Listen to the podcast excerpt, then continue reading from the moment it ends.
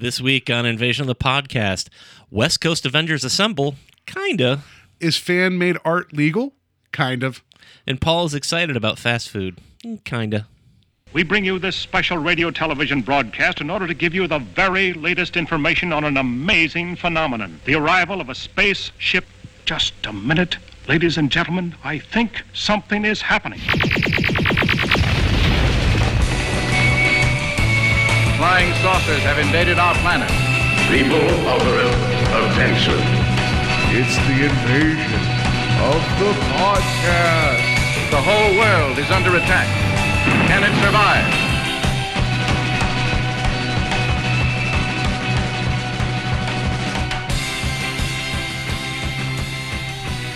And welcome to Invasion of the Podcast, where we try to take over the world one listener at a time. My name is Paul, and to my left is... Steve. You may know him from other things such as the previous episode, and the Science Slasher, and... a little-known TV show called Lost. No, it's not. I was just trying to think of something that was like, maybe you guys never heard of the show Falcon Crest? I don't know. Like, just, I was a child actor. I was on 3 seasons of Falcon Crest. Played Lorenzo Lamas' son. Nice. Lama Alonzo's or whatever. Yeah. Anyway, so yeah, this week we're going to be talking about fan-made art and... because Wizard World, the Cleveland version, was this past weekend, and I did go, and we'll talk more about that in a second.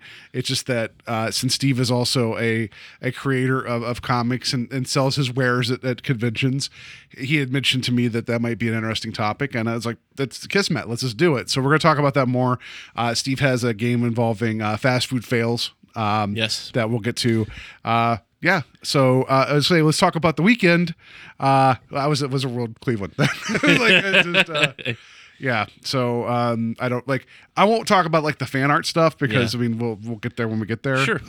Actually, I guess what did you do this weekend? I should instead of me just barging in here rolling all over everything.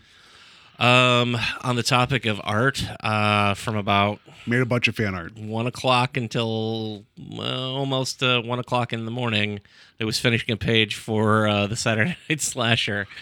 It was a long day. I then that's the fan Sunday, art police coming. That is. Now, yeah. I then spent the following day working on the next page. So it was a long weekend. I did, however, catch up on The Outsider, and actually that just finished. I think it was Sunday. It did finish Sunday. I've not watched any of that. Not out of protest or anything. I just haven't.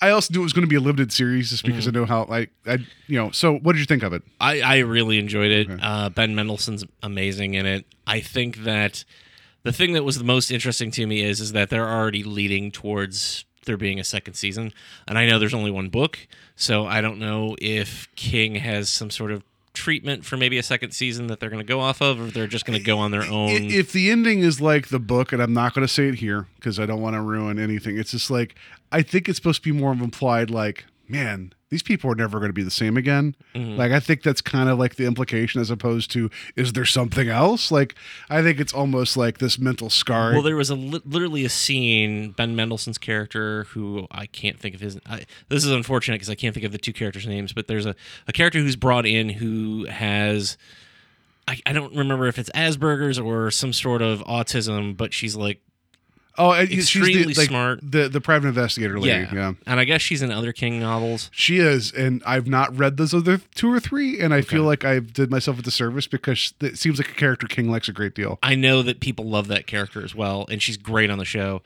But the, I don't know, last 5 minutes is him and her, saying goodbye to each other after everything's wrapped up. And talking about, I'd like to work with you again sometime, what else could possibly be out there? So, well, considering that the other books that she was part of had supernatural type of leanings, I think Mr. Mercedes is one of them, too, because I know that's a series that's on AT&T's service, but I'm sure you could plug and play, type of thing. But, okay, if they like the characters, Stephen King has... There's 3 books, I think, that she's involved in. That tells you... I have a little bit of a gap in my King reading. But I did read The Outsider. I liked it. It follows the same trajectory of a lot of Stephen King things where it's like, wow, this is a really interesting mystery. I like these characters. And it's like, oh, this is messed up. And you're like, oh, that's it. Like, and I say that from a point of love, you know, sure. Like, and we just talked about Dr. Sleep. So like, there's a lot of that, like, oh, that goes on. But just the locked room mystery of The Outsider at the beginning is amazing with, like, I'm sure, because they brought a guy who did a lot of crime TV to do a lot of the screenplay stuff for The Outsider, I believe. So a lot of it plays more like crime fiction to begin with, right? Yeah, and again, this is an unfair comparison because I haven't watched it, but it made me think of True Detective, which my wife has watched, but I've only seen in passing. Yeah, so just knowing that the beginning of it starts with like the most airtight alibi in the world. Yeah. And it's like, and how do you, but it's like, but things still aren't adding up. Like that was the part of the book I liked a great deal. So I will get to The Outsider just because I believed it was a limited series. Mm. Yeah, but think another season, that's cool, you know? Yeah, I mean, I haven't watched Watchmen yet, and people have been raving about that, so... HBO's kind of looking for the next thing to kind of hitch their wagon to, so... Yeah, so they're coming hot and heavy, and, I mean, maybe that's... you should watch The Outsider, and I'll watch Watchmen, because I know that you like Watchmen was amazing, yeah. But I don't think there's going to be more Watchmen, which is fine. Like, it was for something that shouldn't have existed, it's just amazing, and you're like, oh, I can't even believe this is a thing that happened. I love it. I don't know if I need more because it's like this. It ends so great. But anyway, But Westworld season 3 is coming in like 2 weeks. That's just gonna leave people confused and angry. So yeah, we got. I don't remember. I feel like we were 7 episodes into the second season, and for whatever reason, we missed a week and we never got caught back up. And I don't know that I want to go back down the well because I'm like, it's a really dense show, which is not a bad thing. But it's really not a show that you can just sort of breeze through. Yeah, I got to work at it, which is not a bad thing. But unless you're really willing to give that attention to the show, it's not going to be worth your time, I don't think. I got halfway through the first episode of season 2 when it was premiering, and I just like was too tired. And it wasn't because I wasn't interested in the show. I was just falling asleep. And I'm like, I'll catch up. I've not watched the rest of the second season yet. I think I owe it to myself now to try to. I have been getting caught up on Better Call Saul because season 4 is now on Netflix, which took them like 2 years to put it up. But I know season 5 is now on TV. And goddamn, do I love that show. I'm halfway through season 4. It just keeps getting better and better and better. Like... Yeah, and then the other thing that I finished is McMillions. So. Oh, I haven't finished that yet, so please don't ruin that for me. Yeah, but you showed me something on your Instagram because you shared about So please, this is really funny.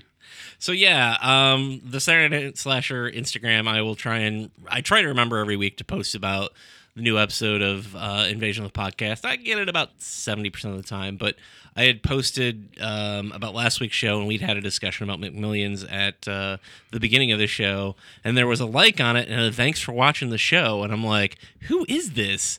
And it was Frank Colombo, I think is his name. He was Jerry's brother, the one who like the amicable guy that is like the brother of the mobster. Yeah. Like I ended up liking him as like a person in the show a great deal. So he was the one like, thanks for watching. And I'm like, that's I almost feel like there should have been like a comment from his wife being like, yeah, I guess like, you know, cause like, it is funny. There's a lot of that in the show where he'll say something and then she just repeats it. Or you can see look on her face of like, I don't know if you should have said that, right? Like, type of thing. But that's great. That made me so happy. I was like, that's and everyone's like, ooh, close to mafia stuff. I'm like, I don't think social media liking of things is going to be like, you right. know, oh, watch out. We're targeted by the mob now.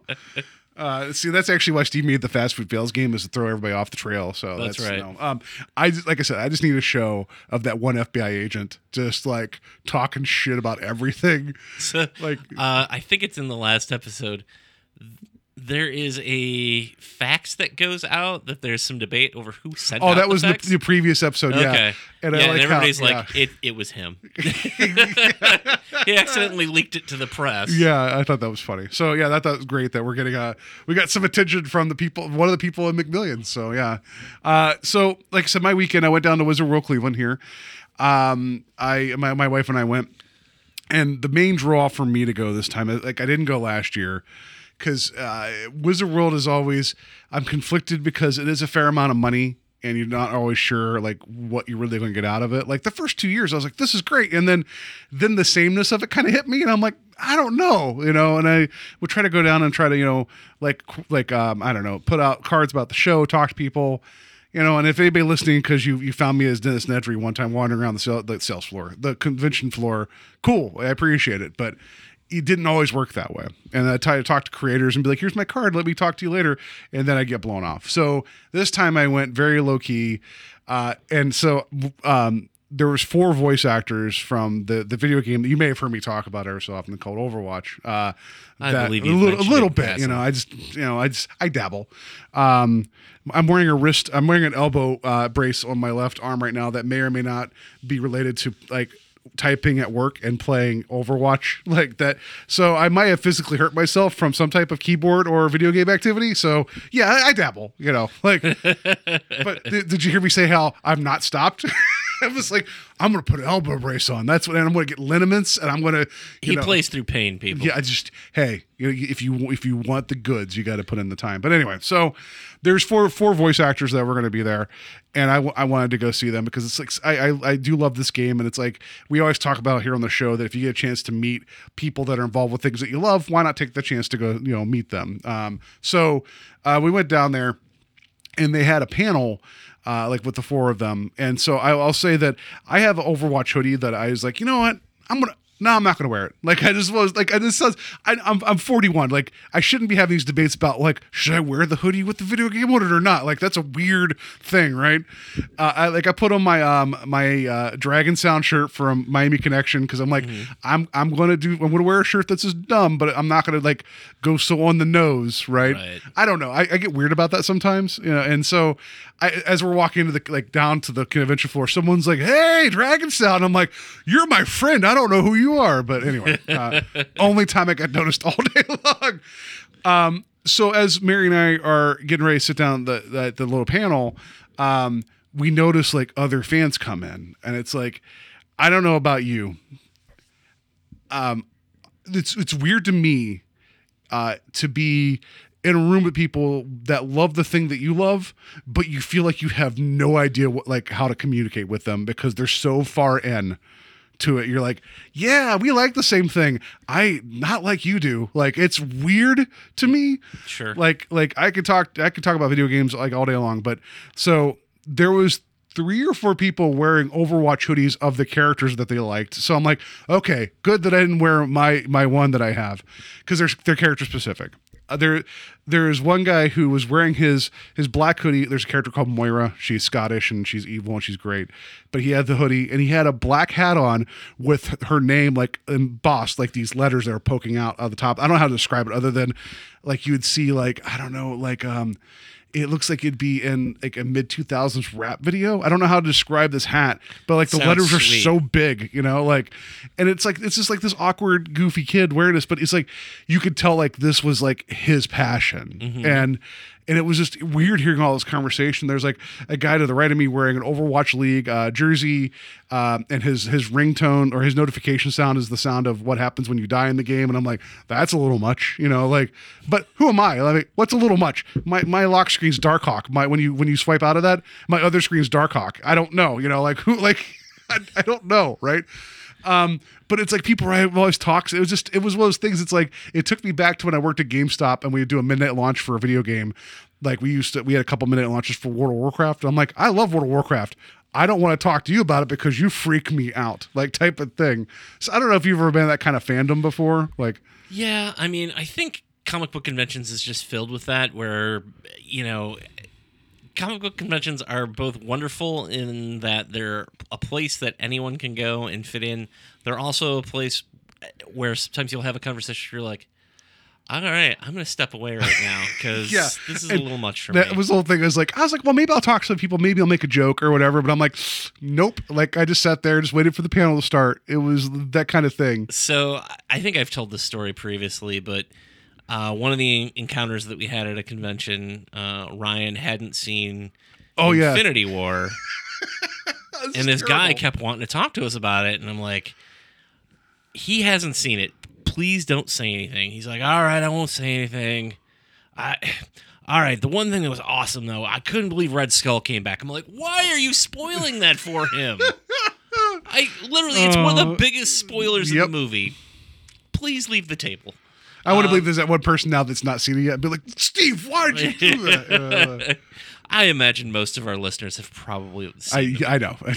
But like, there's the one person like, please don't talk about Infinity War or Endgame this episode, please. Shit. You know, like, but there's also been times where, you know, people will be like, oh, you like horror movies or you like slasher movies, so you must like XYZ, and maybe I don't. Yeah. And so it's always hard to be like, yeah, not really my cup of tea. The one that always gets me is just because I like horror movies and I like fictional slashers does not mean that I think Ted Bundy's cool or like want to have a conversation. Like, we can have a conversation about like, oh, I watched the Zac Efron movie.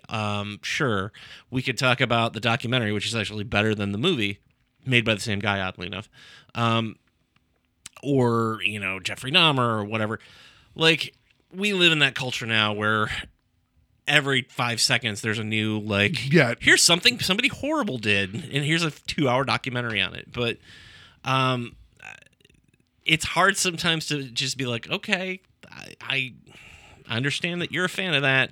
Not my bag, or really not my bag when it's about real life atrocities. Yeah. So it maybe is one of those things, like, maybe I'm a little too old for like going, like, the people that are around me, like, the age that you could tell the ages were a little, like, you know, all over the place, but, you know, maybe I'm not supposed to be target market. I get it, you know, but it still felt like, I'm not going to let my peacock feathers fly here. I'm just going to just kind of sit here. And so they did the panel, which the lady, I forget her name now, but there's a character in Overwatch named Symmetra, and she is an Indian woman that can construct light things or whatever. It's like like weapons of light. Think of like Invisible Woman type of thing, where she can throw like orbs and shit, right? Anyway, the lady, when she was doing her talk or part of the panel, it turns out she was born in Cleveland.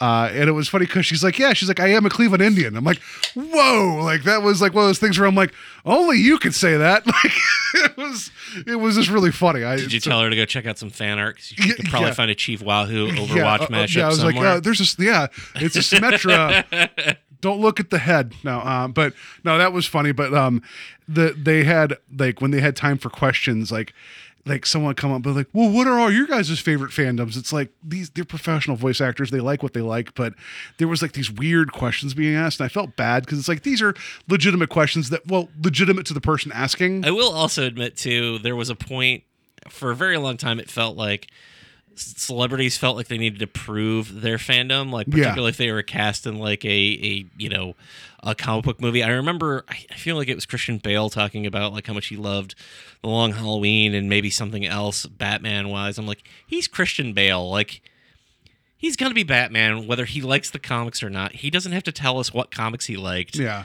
but I think it was it might have been the first X-Men. There's literally like a whole slew of like every actor like talking about whether they read the comics or not, and I'm like, it's little much. Like, I get it. Not there, you know. Not. I doubt Halle Berry ever picked up a copy of X-Men before she was cast in this movie. That's fair. I did ask a question of the group. I was like, you know, considering that you're doing voice acting and with the characters and this world being kind of built, I was like, was there like a back and forth of like when they cast you, like, did you, like, when you started like doing the lines, did they kind of work with you to find the character, or was it kind of something that was already presented to you like in whole cloth and you're just the voice? And it was interesting because all four of the actors were brought in at different points of the game. Like, so some of them had, like, the lady who plays Widowmaker, who's a sniper, like Widowmaker, and she's French and heartless. The character, not the actress. That we know of. That was one of the first characters announced for the game, so she was actually cast right as they were getting ready to do, like, the end game. Like, there was a little short film they did that they were, you know, because there's all these little movies that they do. So the character was already completed. Would this be called a cutscene? No, it's not a cutscene. It's actually like a 5-minute like mini. This is one piece of lingo I know. Yeah, but they actually brought her in as they're doing the initial, like, so this character was already developed, you know, and then some of the other ones kind of came in, and they said that the main story guy will kind of feel them out and, like, sometimes, like, work with them and find, like, well, this is how we would do it. And it's, like, interesting to hear the process of how much it's being dictated by Blizzard and how much it is them finding the character. Like the one gentleman who voices a character of Baptiste, he was like, yeah, they tried telling me the backstory. He's like, I didn't care. That's not my process. Just give me the lines. Like, to admit that to a room of people that play this game, I was like, I thought that was funny. Like, not as in like, haha, but it's like, this guy's getting paid to do a role. Well, also, and like, how many pages of script was he given? Like, he's not given an actual, like, story. You know what I mean? Like, you get a script for a movie, you can at least glean some of the character from what's written on the page. I'm sure a lot of the lines are like, let's move out, soldier. There's a snake in my boot, you know. Get to the medevac. Call Cortana. Insert quarter to play again, you know. No, there's a lot of that. Like the lady that played Symmetra, she's like, yeah, you're in a booth, and it's like, hey, make a noise like you just got shot. Make a noise like you're on fire. Make a noise like you're being frozen to death. Like, so it was still fun to hear them talk. And then afterwards, I went up because they had their four tables side by side, like on the the guest row. And I went up to the lady that played Sombra, who's another character. She's a hacker, and she can go invisible and all this stuff. Her name's Carolina Ravassa, and I was like, I had to meet her because her character, like, one of her voice lines is just boop. Like, she'll, like, boop people in the nose and be like, boop, you know, like that. Like, and it's like, it's a joke from her. Like, when they first announced the character, they showed a movie and she did that to one of the, like, other people. And then whenever I went up to go get, like, I got, like, a picture of her or whatever. She's like, what do you want me to sign on? I was like, boop, you know? And she's like, okay. So then she booped me, like, in the picture. That's what I posted on my Facebook. Okay. Was her booping me. And it's like, she was really entertaining. And I asked her, I was like, how do you deal with, like, the fans? Like, you know, the weirdos, like, you know, and she's like, they'll start telling me what they did in the game, and I'll be like, that's great. And then they'll ask me questions about the game, and I'll be like, what do you do? And they're like, they'll tell me, and she's like, that sounds great. Like, she sounded like what Tony Shalhoub's character was doing in Galaxy Quest when he was like the engineering guy, and I was like, and that sounds like the right decision, you know? But yeah, it was nice to talk to her, and I talked to Chloe Hollings, who does the voice of Widowmaker, and I let them both know that their voices have haunted my dreams, because when you hear their characters talk, you're usually dying. Like, so, and she's like, yeah, we get that a lot of, like, I hate you, but I love you. Like, so it was nice to meet them. That's cool. Yeah. And it's just, I don't know. I thought, again, I didn't get a chance to meet the other two, but, you know, it's a product that I play a lot, and you just, you know, it's weird because as I was talking to both of them at separate times, like, I was talking about something and they would say lines from the game. So it was just really weird to be like, you're physically here in front of me. I'm hearing the voice of this video game character right now, and I'm not dying. Like, it's just, like, you know, yeah, it was nice. So there you go. Cool. Yeah, I know. Anyway, that was my weekend. Then I stayed home on Sunday, and then I played Overwatch with my new best friends. Did you guys all get, like, exchange information? Yeah, so you could all have a gaming session after. Yeah, because, like, everyone's like, "Well, how do you play the game?" She's like the lady who's Symmetra. She's like, "Yeah, I don't do voice chat because I don't want people to actually hear me and then realize that I'm not good." But, like, that's her voice, and, like, yeah, so that was kind of funny. But yeah, it was just cool, you know, like. And I asked them, like, how Cleveland was treating them, and it's like, and, like, there was nobody in line, so I'm like, is it okay? They're like, yeah, it's okay. I'm like, good.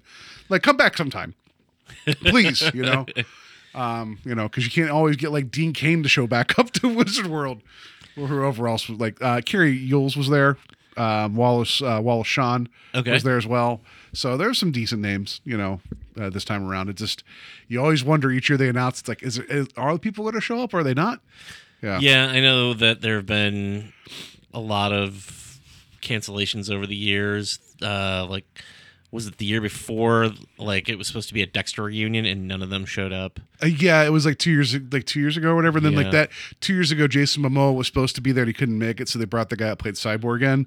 And then I know Momoa came last year because I think he wanted to make it up to people that had planned on seeing him. So that's cool, you know. Yeah. But yeah, this year was the cast of Outlander, which I.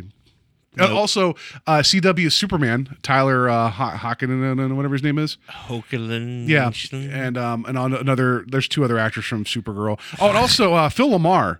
there too, and he was to our right, and it was like, you know, he was wearing a Green Lantern hoodie, and I'm like, that's cool, you know. Yeah. But it's like I kept telling Mary, like, you want to meet Hermes? She's like, ah. I'm like, well, we can meet Hermes, and we didn't get a chance to actually meet Hermes. Yeah, did he have a photo of him from Pulp Fiction? I don't know, actually. Because as much as I love Phil LaMarr, that's the thing that I think I first noticed him in, as Marvin, who gets his face blown off in the back of the car. Yeah, I didn't see that. I looked over and there was a nice, like 8x10 that was of all the characters from Futurama, and I'm like, that would have been cool, but yeah. I had already spent my money on video game characters, you know, as opposed to... I feel like if you're going to get something like that, though, wouldn't you want to have, like, maybe Katie Sagal and Billy West and John DiMaggio? Eventually, you would collect them, right? Well, no, I'm saying, yes, that's true. But, like, I feel like if I was going to buy, like, something that's all the characters, I would want to have the opportunity to at least get them all in one shot. So. That's fair. So, but yeah. So that's me. I'm greedy. Yeah. So that was my part of the weekend. We'll talk more about the fan art stuff in a second. So yeah. Actually, yeah. Let's just get to the news.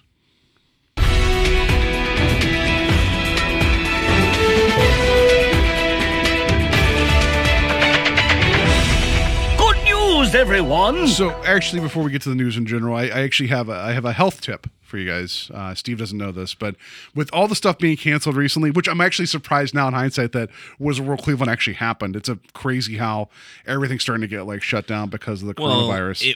We didn't have those reported cases until Monday. Yeah. So. And so that was funny because the lady that Carolina Ravassa, when she was like, okay, I'll boop you. And she brought out a disinfectant wipe. She's like, no, I'll like disinfect boop you. So it was just funny that, you know, yeah. She did not give me coronavirus. Hopefully I didn't give it to her. I don't think I have it. Sure. If I do, Steve, I'm sorry. You're now in trouble. With that being said, like, people were like just being kind of weird about like, you have to wash your hands for 20 seconds and all. It's like, it's not that bad. Like it's just wash your damn hands. It's not that bad. But I noticed myself, as soon as I wash my hands, the first thing I do is like, you know, touch my face. I don't know why. I'm so now consciously aware of how often I touch my face. Yeah. I bite my fingernails like all the time, and I'll be sitting there doing it and I'll be like, oh, well, this is a good way to get sick. Awesome. Yeah.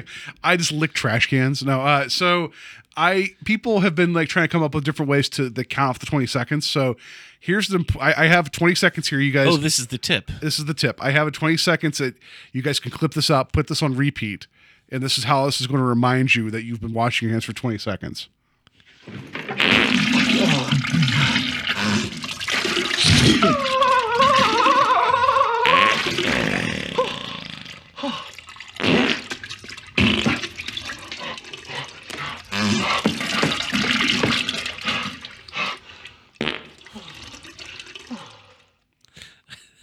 I feel like we're on the radio show on Parks and Rec. Yeah. It's like a Zoom morning show. Everybody's like, so-and-so in the queef or whatever his name is. The douche.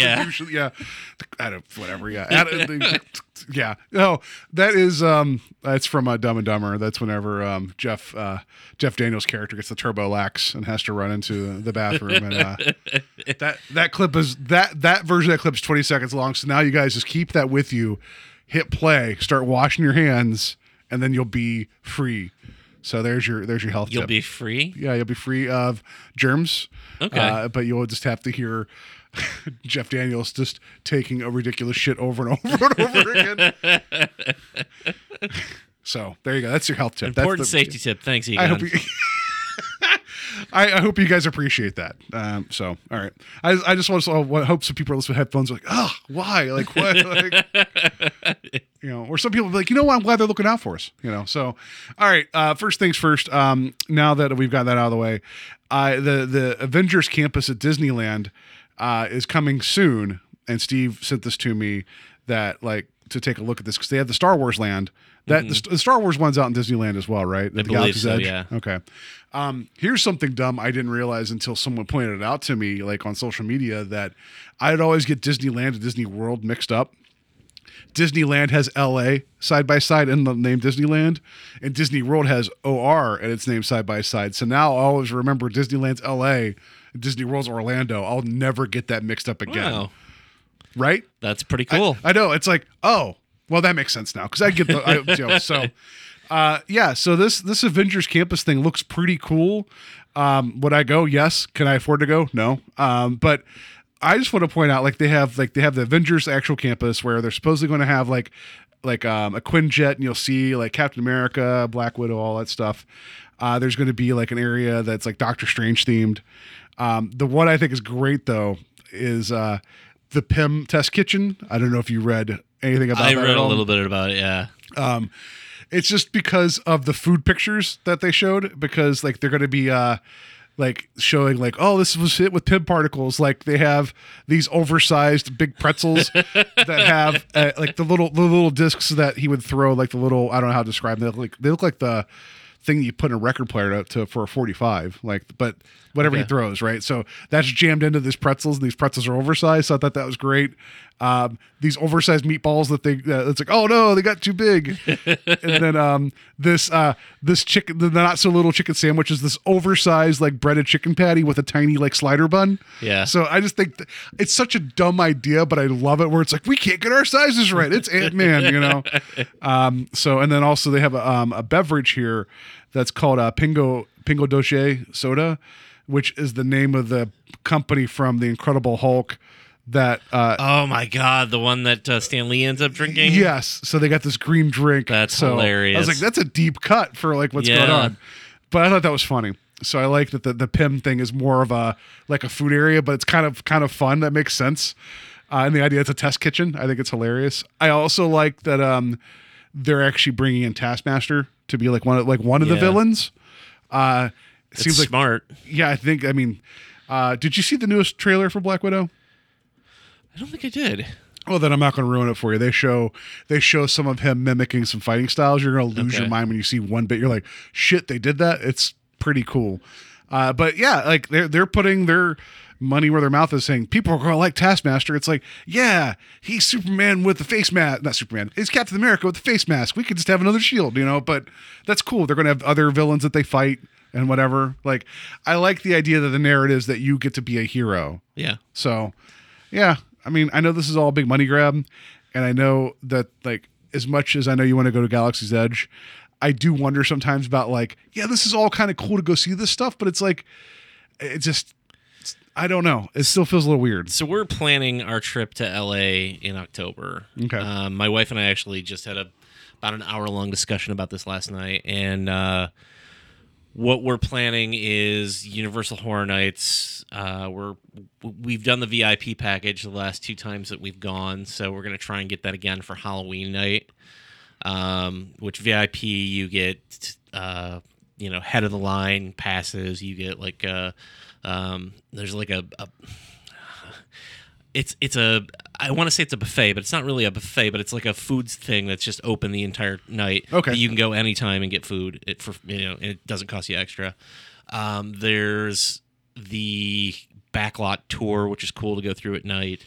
So you get all these cool features with it. But our plan is that Saturday we're going to drive to Pasadena because the original Myers house from 1978's Halloween is there. So we're going to go see that during the day. I thought that was in Illinois. No, it's in Pasadena. It's in Haddonfield, Illinois. Crazy. Haddonfield, home of the palm tree. So we're planning to go there during the day and then Universal at night. But my wife was, she's like, do we want to do Galaxy's? Do we want to try and do Galaxy's Edge while we're out there? And I've been on the fence. It should be a no-brainer for me. And seeing what they're doing with with Avengers Campus, I'm kind of liking that idea more. Here's part of the problem that I have with, and it's not a problem, but I think that with Galaxy's Edge, you want to go and you want to experience the things that you saw in the movie. And the idea, it's an interesting idea to be like, this is a completely new locale. Yes, the Millennium Falcon's there, but there won't be any of the, like, there won't be a cantina, like, which I'm still baffled by. I'm like, why wouldn't you just build the cantina? That's the thing people would want to go to. Yeah, that's it's a bar. Built in. Even the Pym Test Kitchen has alcohol. Like, they have like an area where you can be like, of course, it's a science lab. I want to drink science drinks. Right. And I believe that make my brain do things. The foods there, they wouldn't reveal what they were. Because they're like, well, these are Star Wars foods. So it's like, I don't want to guess what I'm eating. And I think they've like loosened up on that. And then this tastes like Muppet. I don't know what's going on. Is this salacious crumbed chicken? I don't know. Like, what? You don't get to experience the things that you... It's Star Wars themed, and it's, yes, it's a planet that you've not seen, but it's also based in the new films, which, again, I don't really have a problem with that, but the things that are iconic to Star Wars are in those first three movies, and I think not including them is a detriment. So by first three movies, do you mean Star Wars 4, 5, and 6? Yes. Yes, I do. So, a side note here, people. As I like to call them, SW4, SW5, and SW6. That's why I like to call them now. So, and I had somebody post on my Facebook with this that... well, let me step back. I had made a mention that on Twitter. I saw somebody refer to The Empire Strikes Back as Star Wars 5. Not even saying like Empire or ESB, which I think are far easier to say. They were like, oh, I always like Star Wars 5. I'm like... Wars 5? So they didn't use the Roman numeral. They just used number 5. Okay. Yeah, and I'm like, it just broke my brain. I'm like, it's never been episode 5 to me. It's always been The Emperor Strikes Back. And I understand it's generational, and I understand that I'm an old man. And it's not something that I was like, darned kids. It was just one of those things where I was like, I don't understand it, but it bothers me, and it shouldn't, but why does it bother me? Long story short, somebody was like, well, they're technically right. I'm like, I get that they're right. I'm not debating that. It's about calling it that. It would be like saying, hey, Steve, what's your favorite Indiana Jones film? Indy 2. Yeah. What? What? So, long story short, we're talking about doing Galaxy's Edge. And I'd probably go, and I'd probably love it. And I'd be, all this posturing I'm doing about, like, oh, I can't go and sit in the cantina, or I can't do this. But seeing Avengers Campus, I'm like, well, maybe that'll be an option. I don't know. I feel like, so the whole goal with this, too, is because everyone's like, well, like, you're going to see Black Widow, and it's like, and I know at the end of Endgame, it's like, and their whole argument is like, it's the multiverse. It's like, yes, teach us the people that cinematically, whatever, comics, whatever. But if you're going to create an environment where you have your characters that you love, cool. Like, this is just another universe of Marvel, like a different one. I teach people this so that way they don't get butthurt. Like, I just because people get like, is this canonical? It's like, I don't know. I don't think Doctor Strangeland is right beside the Avengers Campus. I don't think so. Mm-hmm. I don't think like the Pym Test Kitchen, which that's based San Francisco, the Pym whatever technologies. Yeah. It's like, I don't think that's right against New York. So just let it go. It's fine. So I think that way you can have the opportunity to tell more interesting stories with characters that you like. But also with this too, it's like, I feel like you can, there's a little bit of diversity here. So maybe if you're like, well, I don't know about this, I'm going to go, eat giant pretzels and have fun with that. Cause it seems like there's more comedy there. And there's a Spider-Man ride too here. That sounds kind of cool. And this all wraps into, the Guardians of the Galaxy mission breakout there too, which has been there for a few years now. So, I guess they're opening up the collector's room there too, from the Guardians films with what's his name? So place that was actually in the movie. Yeah, Benicio del Toro's thing. Yeah, so they're actually going to have that. Right, and I guess that's the point that I'm making is that with Star Wars Land, I wanted it to be an experience of living in the movies, and it's sort of well, here's something that you haven't seen from the movies, which again is an interesting idea.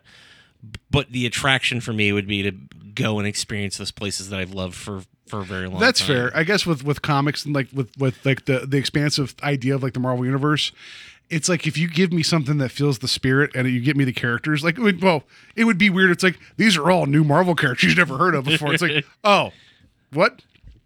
There are characters that we'll have known, but I don't know. It seemed weird not to include some of the iconic locations. You'd be like, that's not Peter Parker. That's Ben Reilly. Like, what? Exactly. Why is the Scarlet Spider the one that's here? People are getting confused by that. It's we don't own. He's got ankle pouches. He got ankle pouches.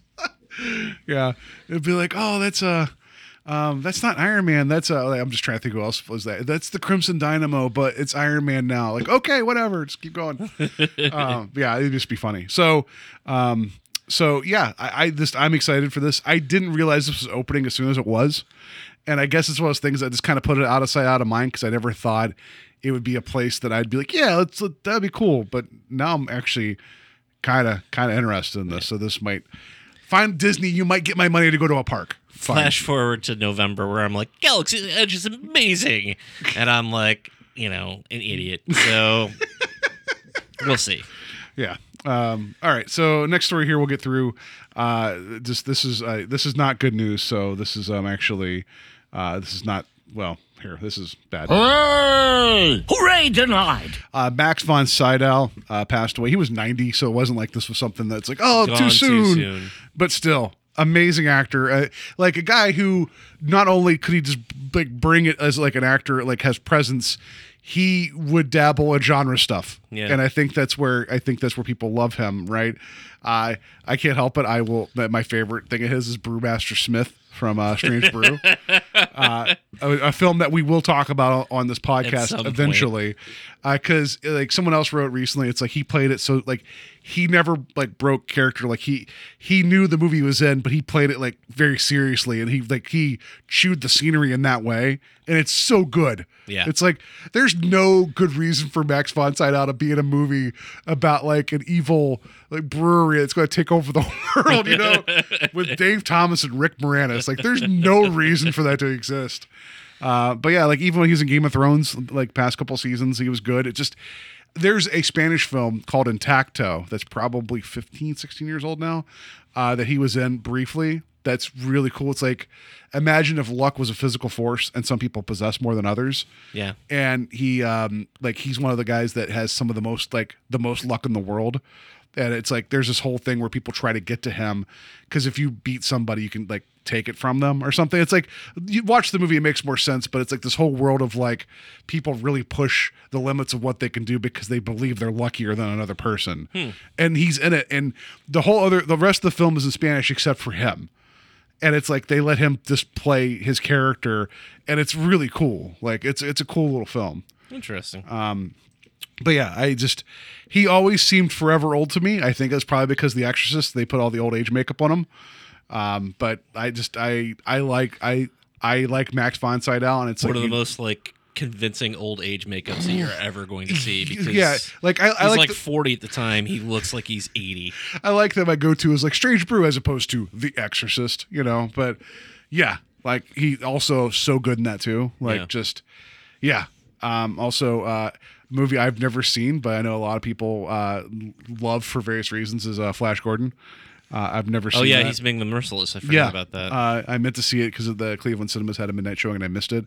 I know that he liked doing that too. Like I think this is just a guy that like he liked performing, and he wasn't above any role. Like I feel like he always brought it, you know. And how many more of these guys do we have? I think about him in the same way that I think about.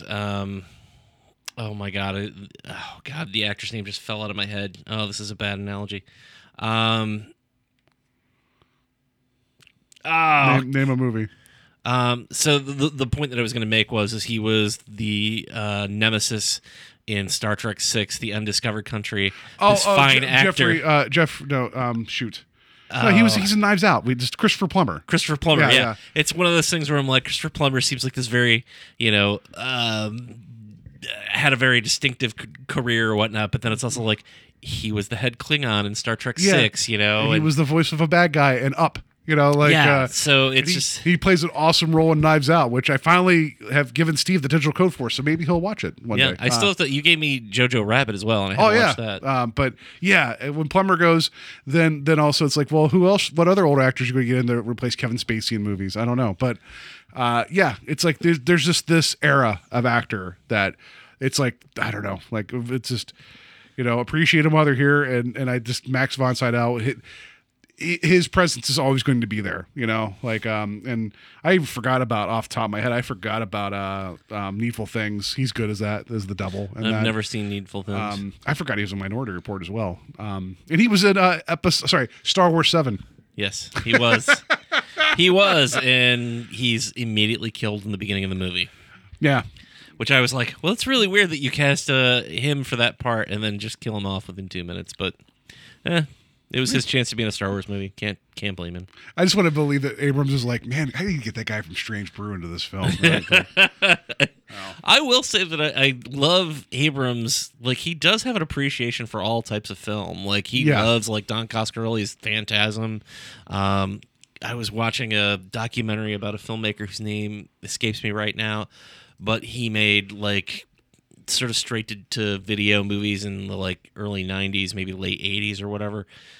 And J.J. Abrams shows up talking about how much he loved his stuff, and I'm like, he does. I will give him credit. He does love film, and he will. I still like Abrams. I just there's some goodwill lost. I'll just say that, you know. But there's a lot of his stuff I like still a great deal. Like the guy has a vision at times, you know. Like, I still love Super 8. I think Super 8's a great film. I mean, it's him channeling Spielberg throughout, but I love Super 8. Mm-hmm. Have you seen Super 8? Yeah, okay. I have. It's a decent movie.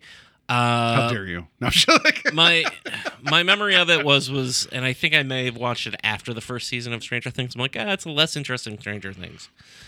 That's funny that you watched that after Stranger Things, because it was. And out, I know, like, it came out before, but I feel like I watched it around that same time, and maybe Stranger Things had already scratched that itch. Maybe had I seen it previously, whoever he works with, that's like his creature designer. It's like they're like, yeah, could you make it have human eyes? Like every one of his monsters, like, yeah, it's creepy. Its nose is all weird. Can you give it human eyes? Like, it just feels like every single time. It's like, oh, that monster's just like us. It has blue eyes. Like, no. So it's just whatever. Anyway. Max von Sydow. You know, I'm glad that we were able to enjoy you while you're here. And you, like, this isn't one of those guys that just, you know, passes and, like, no one remembers. Like, he's a known commodity. And, you know, it sucks you're out, but we appreciate everything you've done. So, yeah. All right. So going from someone who's passed away to a character that is undead. Now that Blumhouse has hit it big with The Invisible Man, that there's now talks of them producing a Dracula film with Karen Kusama. I'm going to mess up her last name. I think that's how you say it. Yeah, who has directed the film Destroyer with Nicole Kidman and Jennifer's Body, which that movie wasn't directed bad. I just hate Diablo Cody's writing with, like, the passion of 1,000 suns. I don't mind Diablo Cody's writing. I don't know. I felt like when I was watching Jennifer's Body, I'm like, I imagine, like, to, like, teenagers, this movie's amazing. So, again, it just wasn't my cup of tea, but at the same time, I don't think I was the intended audience for it. That's fair. So, but I think this is just exciting because with Universal, whenever they were trying to do their Dark Universe, and they were going to spend all this money and put all these big names, and it's like, and this kind of fell out of the starting gate with the Mummy. I guess Dracula Untold was supposed to be the first one, but they're like, no, that wasn't good. That wasn't good. The Tom Cruise one will be good, and then it didn't do so hot, right? I like the idea that, like, Blumhouse is doing these modern updates. Like, possibly, like, there's also talk. What was it? There's someone. Oh shoot, James Wan's working on a type of Frankenstein sounding movie for Universal. Yeah, and I know Paul Feig, I think, is working on something that's supposed to be like all the monsters. I thought something like that. Yeah. And which is fine. Like, I think this is the right way to go. Don't try and marvelize it. Don't try and create some sort of connected universe. Just focus on making good movies first. Yeah, and then bring in Abbott and Costello. I'd be okay with that. They're corpses, of course, digitally recreated. No, I was just thinking of the pairing from 21 Jump Street, the actors, Jesus, Channing Tatum and I know who you're talking about. The funny guy. Shoot, I can't think of names tonight for some reason. Wow, that's usually your job. That's my yeah. Oh my goodness, I can see his face. Yep. Yeah, Jonah Hill. Jesus Christ. Like, I want to see Jonah Hill and Channing Tatum now be put in these, like, monster movies where it's like they meet the Mummy, they meet Frankenstein. I think you got to create classics before you can throw the comedy versions at it. I agree, but that's the team up I want. Or just get Simon Pegg and Nick Frost to meet all of them. I'd be okay with that. That'd be even better for me. I mean, honestly, I know that we just had a discussion about Dracula at the beginning of the year. I quite liked that version, so I'm curious to see what this take's going to do that's different. But if they were like, yeah, we just grabbed that actor, I would be okay with it. Oh, my goodness, yeah. He was really good in that show. Yeah, so I just think this is exciting that Universal, and also this is fitting the Blumhouse mold of, like, not micro-budgets, but being sensible. Like I just they're doing the thing that Canon wanted to do. Yeah, I mean they're making movies on small budgets that are making bank, and even if they have a movie that doesn't do well, it's not breaking the bank because they didn't blow it out of proportion. Fantasy Island did not do well for them, and it's I've heard it's not great. But then you have The Invisible Man, which is making ridiculous amounts of money versus what was actually cost to produce it. Mm-hmm. I think that's even that movie The Hunt that was delayed for like 6 months, it's coming out this weekend. Like I think that's a Blumhouse production, and it's like it's probably going to make its money. You know, I actually really want to see The Hunt, and I don't know that I'm going to have a chance to get out. I'm in lockdown for the next month, trying to prepare for a convention that we're doing in April. Oh yeah, and I don't know that I'm going to get out to see anything unless my wife makes me. I will go to the theater and hold my phone up the entire time and just play it for you. No, there's not going to be anybody in the theater anyway. It's because Corona, but this, this sounds really, really terrible. In the back of my mind today, I'm like, oh, they're banning people are not going places.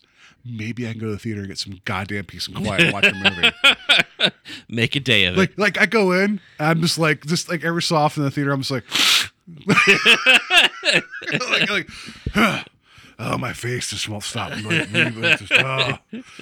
goodness there's all these empty cloth seats beside me to rub my hands on. If that guaranteed me watching a movie without interruption, I would do that. So, all right. Yeah. So yeah, excited. I think it's just worthy of noting that Blumhouse is starting to be like, hey, we should do this. And I think that they usually get the right people involved. And I feel like, I don't know, because I don't want to take credit for, I was the one who came up with this, but I feel like when the Dark Universe was brought up, I one of my points was just why aren't you giving this to Blumhouse? They're the ones who can do this. It's true. It's true that you said that. I want to mark that, and then in November when you come back from Galaxy's Edge, that's the two things I want to... But I just, it makes sense, and, they scored big with Halloween, and I'm really curious to see where they go, They're creating original horror. They're doing it for Hulu with their Into the Dark, which shame on me. I haven't been able to watch all of them, but they're doing that. They're doing these low budget films. They're now branching off into franchises. They can't seem to do any wrong, and I hope their reign lasts long. So yeah, I was kind of on the fence about them to begin with, just because it's nothing against them. It's just, I don't know. I know they're the ones that have are they the ones that do the Conjuring stuff? Or is that... I believe so. Okay. It's at first I'm it's because I kept seeing all the branching off of that. But now that they're doing other things too, like it's them and people could probably, throw stones at me for saying this just because a lot of stuff A24 is putting out, they're producing. I'm not saying that they're actually making, but they're distributing. Makes me excited for like Blumhouse. I feel like they have more of the mainstream type of finger on the pulse of what would happen. And then A24 is do you want to get weird? And I'm I'm down with this. And I think we've brought this up before. I have trouble keeping the Conjurings, the Insidiouses, the Sinisters of the world straight. So maybe I'm mixing some of those up, but I believe when you say they're behind the Conjuring, I think that's right. I don't remember. Yeah, I mean, one of the reasons I'm such a fan of him is a guy named Ryan Turek, who I've been following for years. He used to do a site called Shock to Your Drop, and then he became a producer at Blumhouse. He was the one who actually got them to get the Halloween franchise when the rights lapsed, and he does a podcast called Shockwaves that he's a part of, and all four of the hosts on that show are amazing, and I kind of cheer every time I see something they do, because I'm I've actually met that guy. He's a really nice guy. I met him in LA 4 years ago, actually. So where Disneyland is, yes. So I certainly hope they keep going with this, and I hope that I would love a modern update on all the Universal monsters, and I hope they keep going doing it. Yeah, I would be great to see a Creature of a Black Lagoon where it's actually just the creature, but he has a 9-to-5 job. It's he works in a pet store, and it's why are all the fish gone? I don't know. I hope that it's that same story, but a boxer comes in who talks to him from time to time, and they fall in love. Yes. He's Adrian, essentially, in yes. Rocky. Yes, I want that, yes. See, Adrian! No, sorry. All right, yeah. Enough silliness. Let's just we're done with the news. Let's just get on to our conversation about fan-made art. And now for our feature presentation. So yeah, I was at Wizard World this weekend, and I met people, paid money, and all that good stuff. Walking around all the tables, because Steve had proposed this to me as a topic. It's been a little while since I've been to a show of that size, mm-hmm. and. Like it's one of those things. It's like you see all this different art. You see like always do people like the big thing that seems to be all the time is prints.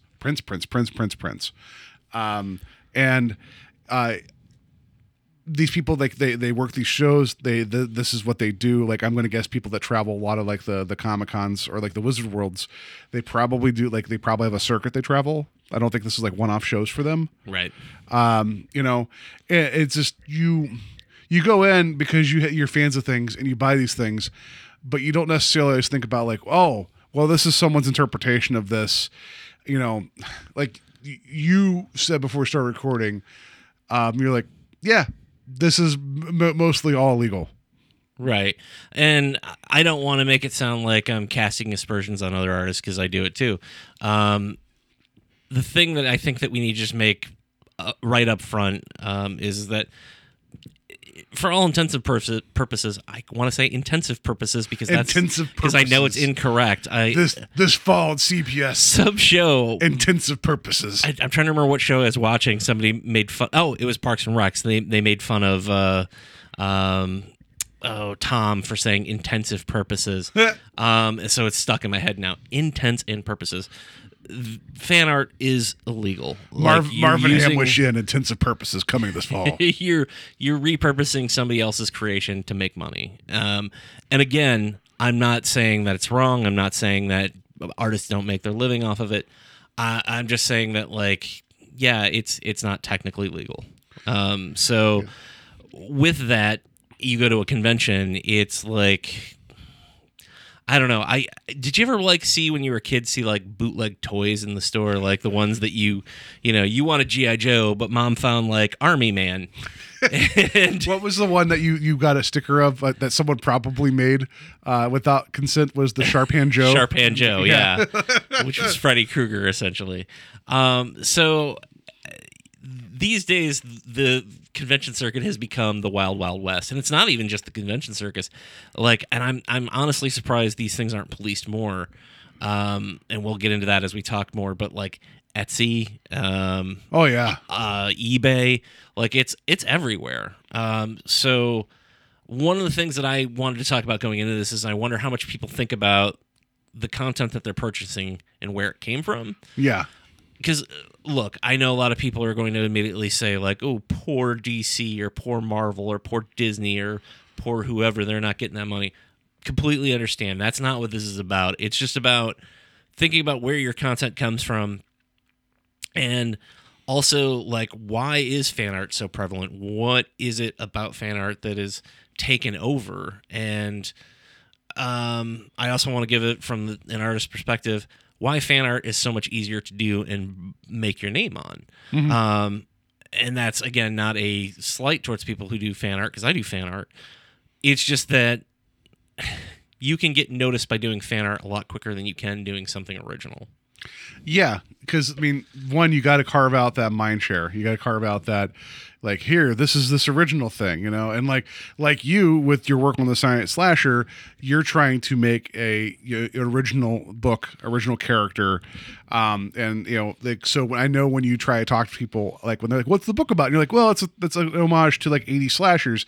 And the way you kind of reference that is, like, you're Michael Myers, you're Jason Voorhees. So you are trying to attachment tangentially. Mm-hmm. But, you're like, this is it. So, and there was tables with people with their own books too, and I felt bad because they're like, hey, how's it going? I'm like, good, boop, and I just kept on going. Yeah, I feel bad, but it's like, I'm not in for this today, but like I get that. Like, so I think that usually when it comes to like these bigger prints that you don't normally go, like, even though you're starting to see a little bit more now, meaning like like if you go to a local comic shop, you'll see posters and stuff, but you don't normally see like these like crazy art style prints, mm-hmm. right? Because they are for a specific market. I know there's a chain store here in Ohio called the Record Exchange, or just the Exchange. I'm sorry, I dated myself. You know, the 8-Track Exchange, where now it's just called the DVD Exchange. You know, it's just called. Oh, you don't want this anymore? Yeah. All right, so. I'm sorry, sir. We have all the GameCube games we need. Oh, all right.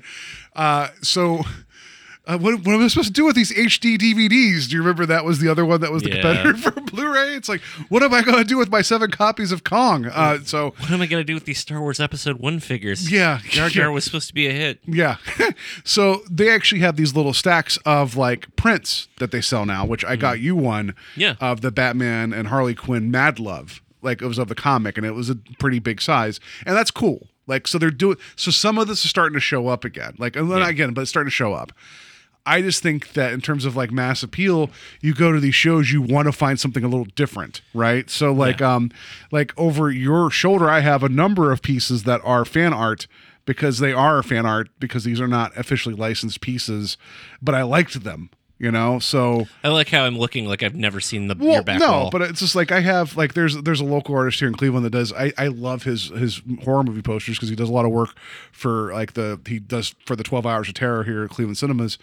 Like I have his Predator and his Thing and his Alien poster, and I love all of them. I think they're awesome. Is it Chod? Chod, yeah. It goes by Chod, CHOD. You guys can find him on Facebook. He does great work. So yeah, I paid for his work, but I know he doesn't have the licensing rights for that work. You know, so but would I ever go to Fox, now Disney, and be like, hey, I want a really cool Predator poster where you have a spine being ripped out, like. I don't know if Disney's going to be the one to make that a poster. It's available, you know? So I guess I see the whole thing of like, you find like there was one guy who was doing, there was a table that was, I think he might have had like some work with Disney, but he drew, his whole table was Stitch from Lilo and Stitch or Lilo and Stitch.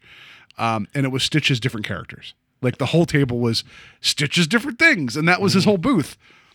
There's somebody out there that must love that. Yeah. So there's obviously he's making money at it. Yeah. Like there's got to be a call for it. Yeah. I will say when it comes to doing the fan art, the 3 pieces that I've sold the most prints of easily a couple years back, I did a Guardians of the Galaxy Groot and it was a mashup. It was Baby Groot, correct. And it was a mashup with the film Say Anything. Yeah. For some reason, I couldn't think of it. And instead of Groot was doing the pose of the main character John Cusack was playing, holding the, and I'm putting my arms up right now. He was holding a boombox above his head in the film, playing Peter Gabriel. Yeah, and I had him holding up Star-Lord's Walkman cassette. Yeah. Cassette player. And I saw that the moment I saw it, I was like, that was awesome. And you sold, that one sold like gangbusters. The other 2 that I think sold the most, I did a print of Halloween that was doing it like it was a serialized cartoon or comic strip. That one sold well. And then I did one that was Mystery Science Theater based off of one of my favorite episodes, Manos, The Hands of Fate. Those things sold better than my comic. Those things sold better than some of my original artwork. Those things get people in the door. Yeah. So, and that's how a lot of people use them. And when it comes to me at a table, I offer sketch cards that are of various sorts of characters. I offer prints. I've actually stopped doing prints of things that aren't owned by me just because I'm trying to direct people to the thing that I want to be known for. So that was a conscious decision, not a moral one, or like I don't want to make money. He's made all his money off the prints. Like you guys don't even know he's independently wealthy now. But I mean, I even got it like a year ago now. I got into, it wasn't even an online fight. It was just somebody had accused me of stealing something. I made a sticker using the old Kenner logo and turned it into the word killer. Mm-hmm. And some other guy had already done that I didn't know about. And I had people attacking me and telling me that I was stealing, and I was like, you know what? I immediately took it down from my Etsy store, and I'm still sitting on pins and stickers of the damn thing because I don't have, you know, I did not want to be known as the guy who steals. But it's just funny because two people had the same idea, yet suddenly I was the asshole. But did he have the authority from Kenner to use their font? In the way that's reminiscent because it's calling back to. I'm sure he did not. Yeah, and it's like it's so. I'm not saying that you purposely was like, haha, I like that. I'm gonna do my own. It's just like who's taken from who, you know, like. So it can be a tricky thing, but when it comes to fan art, you're also running into people stealing other people's art and selling it as their own. You're running into artists or places on like Amazon now that are selling. Things like coloring books. I was looking at horror coloring books, and somebody had made a couple of coloring books that were all of like Freddy, Jason from The Exorcist, Reagan, all these characters, and I'm like, there's no way this guy has licenses to all these characters, but it's on Amazon, so it's not being policed in that way. Yeah, I think so. It used to be more policed because there wasn't as much of it, right? And when it was out there, I think these people that had the licenses could see it and kind of stop it where it is, right? Like, I could tell you, this is a horrible thing to admit to. Like not horrible, dumb thing to admit to. When I was younger, I went to a county fair, and I bought a T-shirt. I probably talked about this show already. It was a mashup. Was it Bartman? It wasn't Bartman. It was a mashup of Bart Simpson and the Ninja Turtles. So it was like Teenage Mutant Ninja Simpsons, blah, blah, blah, blah, blah. And it was Bart with like the shell and the mask and nunchucks because I was an idiot as a kid. And it was the two things I loved, you know? Mm-hmm. But it was definitely not like, it wasn't even quality. Like it was close enough because, you know, the Simpsons are, they're hard to master, but you could get the point across pretty easily, you know? Mm-hmm. So I bought that. I don't know. Like, you know, this was out of like a truck out of the county fair, you know, like, so this stuff has happened before, you know, it isn't like it's never been around, but I think the big thing that keeps alive people without the hammer dropping on them. One is if they don't make it so big that suddenly people are like pointing to them being the point of distribution. And also if they besmirch the IP, like if they do something like truly offensive or like terrible, then I think these owners will come in and be like, you can't do that. Because if they went through and tried to squash everybody doing everything, I think that's going to be like a black eye to them. It's like, oh no, you can't, you know, do that. And I mean, you know, the benefits of doing fan art are multiple. The first one is that you love something and you want to show your love of it. I don't know. You know, I've done Star Wars prints. They don't sell as well. And I finally realized that like, I think part of it is that I'm not a licensed Star Wars artist, and I think that in some ways that did hurt me at certain times, where I'm like, why don't people like this? I understand, like, if I have a choice between me and say like I'm trying to think of it, like Brian Miller, who you've had on the show, he's done licensed prints for Star Wars, and they're amazing, and I have two of them. One of those things where I was like, oh, you know, this isn't. There's so much of it out there, and I'm not even a name. I see why this isn't selling, but it's cathartic for me. Like, I'm actually considering, like, Free Comic Book Day is coming up in 2 months. It's the 40th anniversary of Empire, The Empire Strikes Back, Star Wars 5, you may have heard of. Vaguely, yes. You know, I've considered, like, maybe it would be fun to just do a piece to give away at Free Comic Book Day. Like, do 50 of them and just be like, first 50 people get a free Empire Strikes Back print. But that's also time and money, but it gets people's attention. Well, is there somebody else's work out there you can just print and call it your own?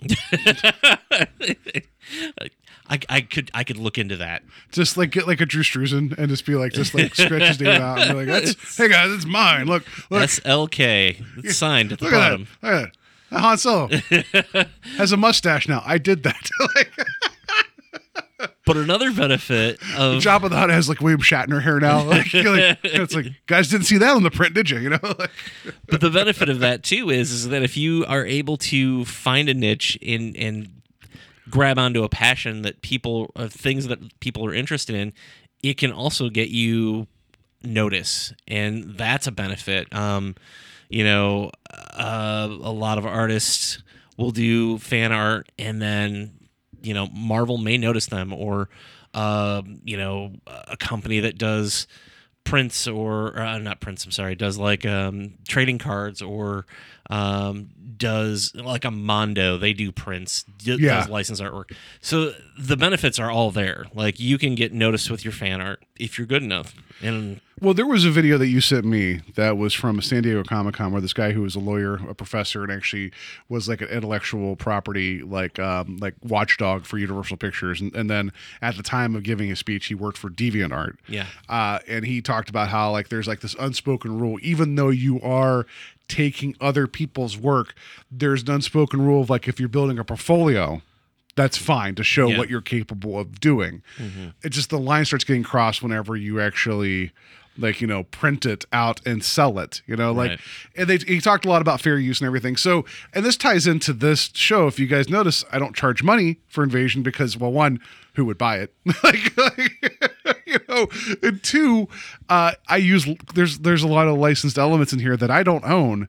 And for me to try to charge money for those elements that I don't have permission for, like, I really don't think the person that owns the UFO Attack music, it's a band called, I can't even remember right now, but the song's called UFO Attack. That's at the beginning of the episode. I don't think that if they came asking for their money, I'd be like, oh, I don't know. Like, it would be bad. I don't charge money for it. Sure. But well, I mean, I know that we've paid hefty sums to the Italian government for that Hands of Steel clip that we've been using. Yeah, here's another $1,000 here. It wasn't especially large, but it felt hard, extremely hard. Yeah, so there you go. That's another. If you guys want to support me now, I've now spent our money. You know, no, it's just so I understand. There's a certain amount of like, you know, I don't charge for this.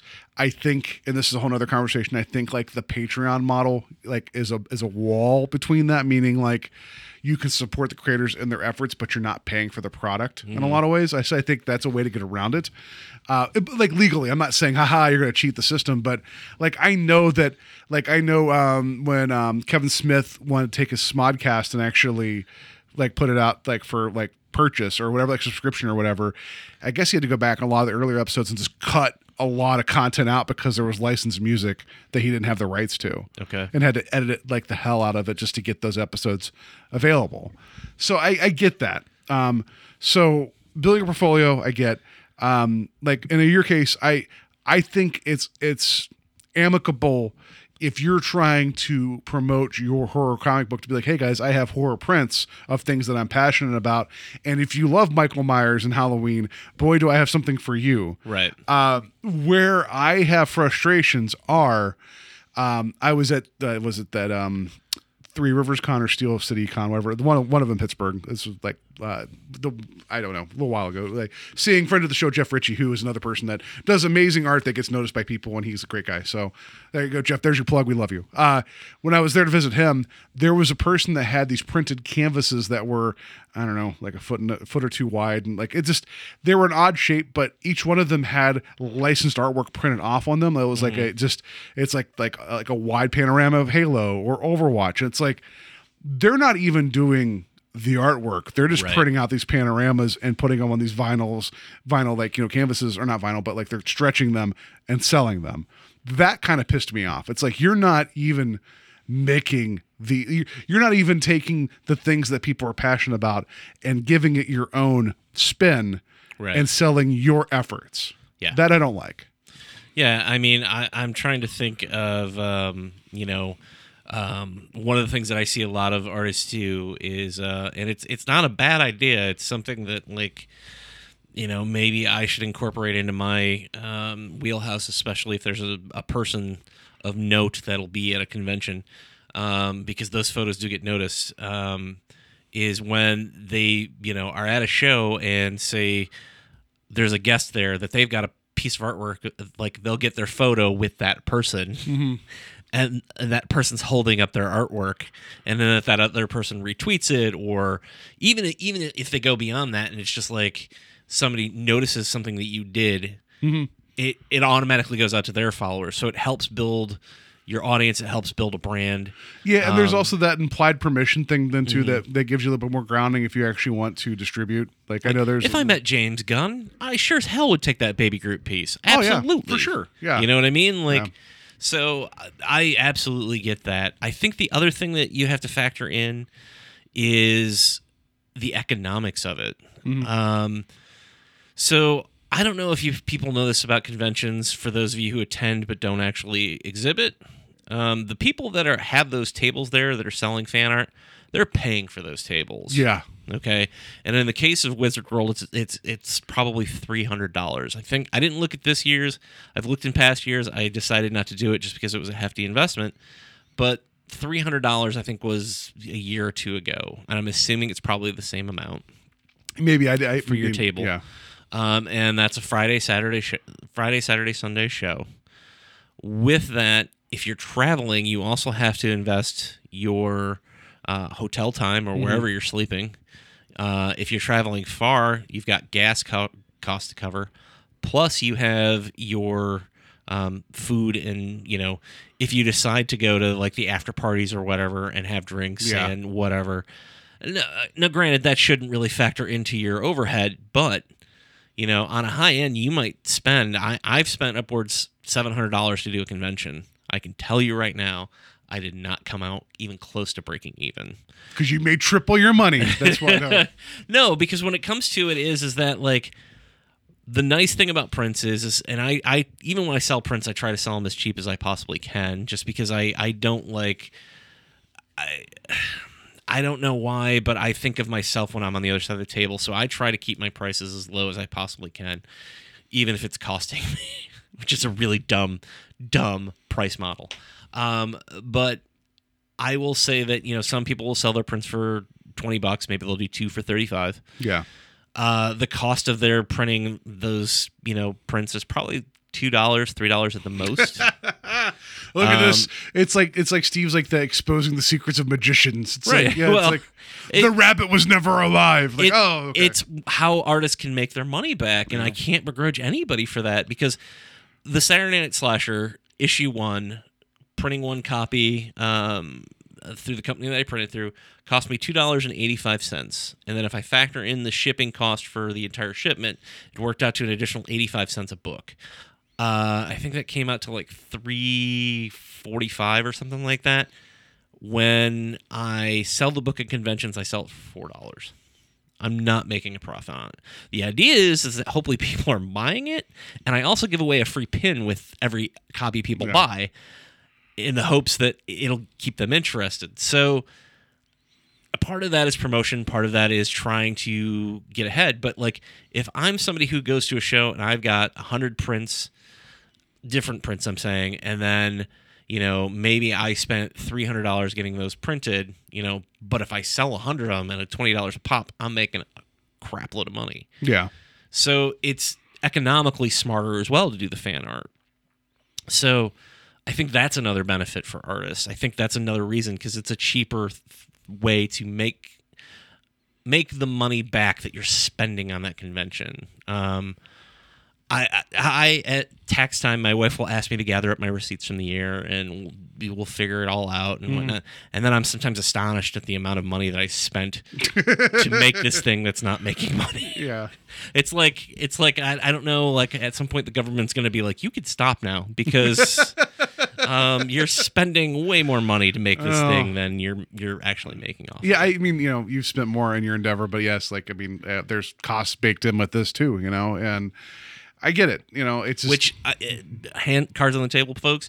Paul handles all of that. I actually don't contribute financially. Yeah, Steve does not understand. Like, this actual show to produce is $10,000 a month. He doesn't know.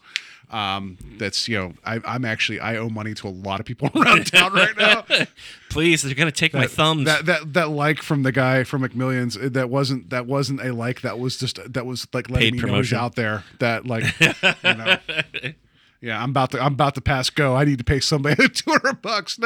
No, there is costs associated. Like, there's equipment, there's hosting, there's internet. Like, it's just, if I did the math per episode, it's it is what it is, right? Yeah.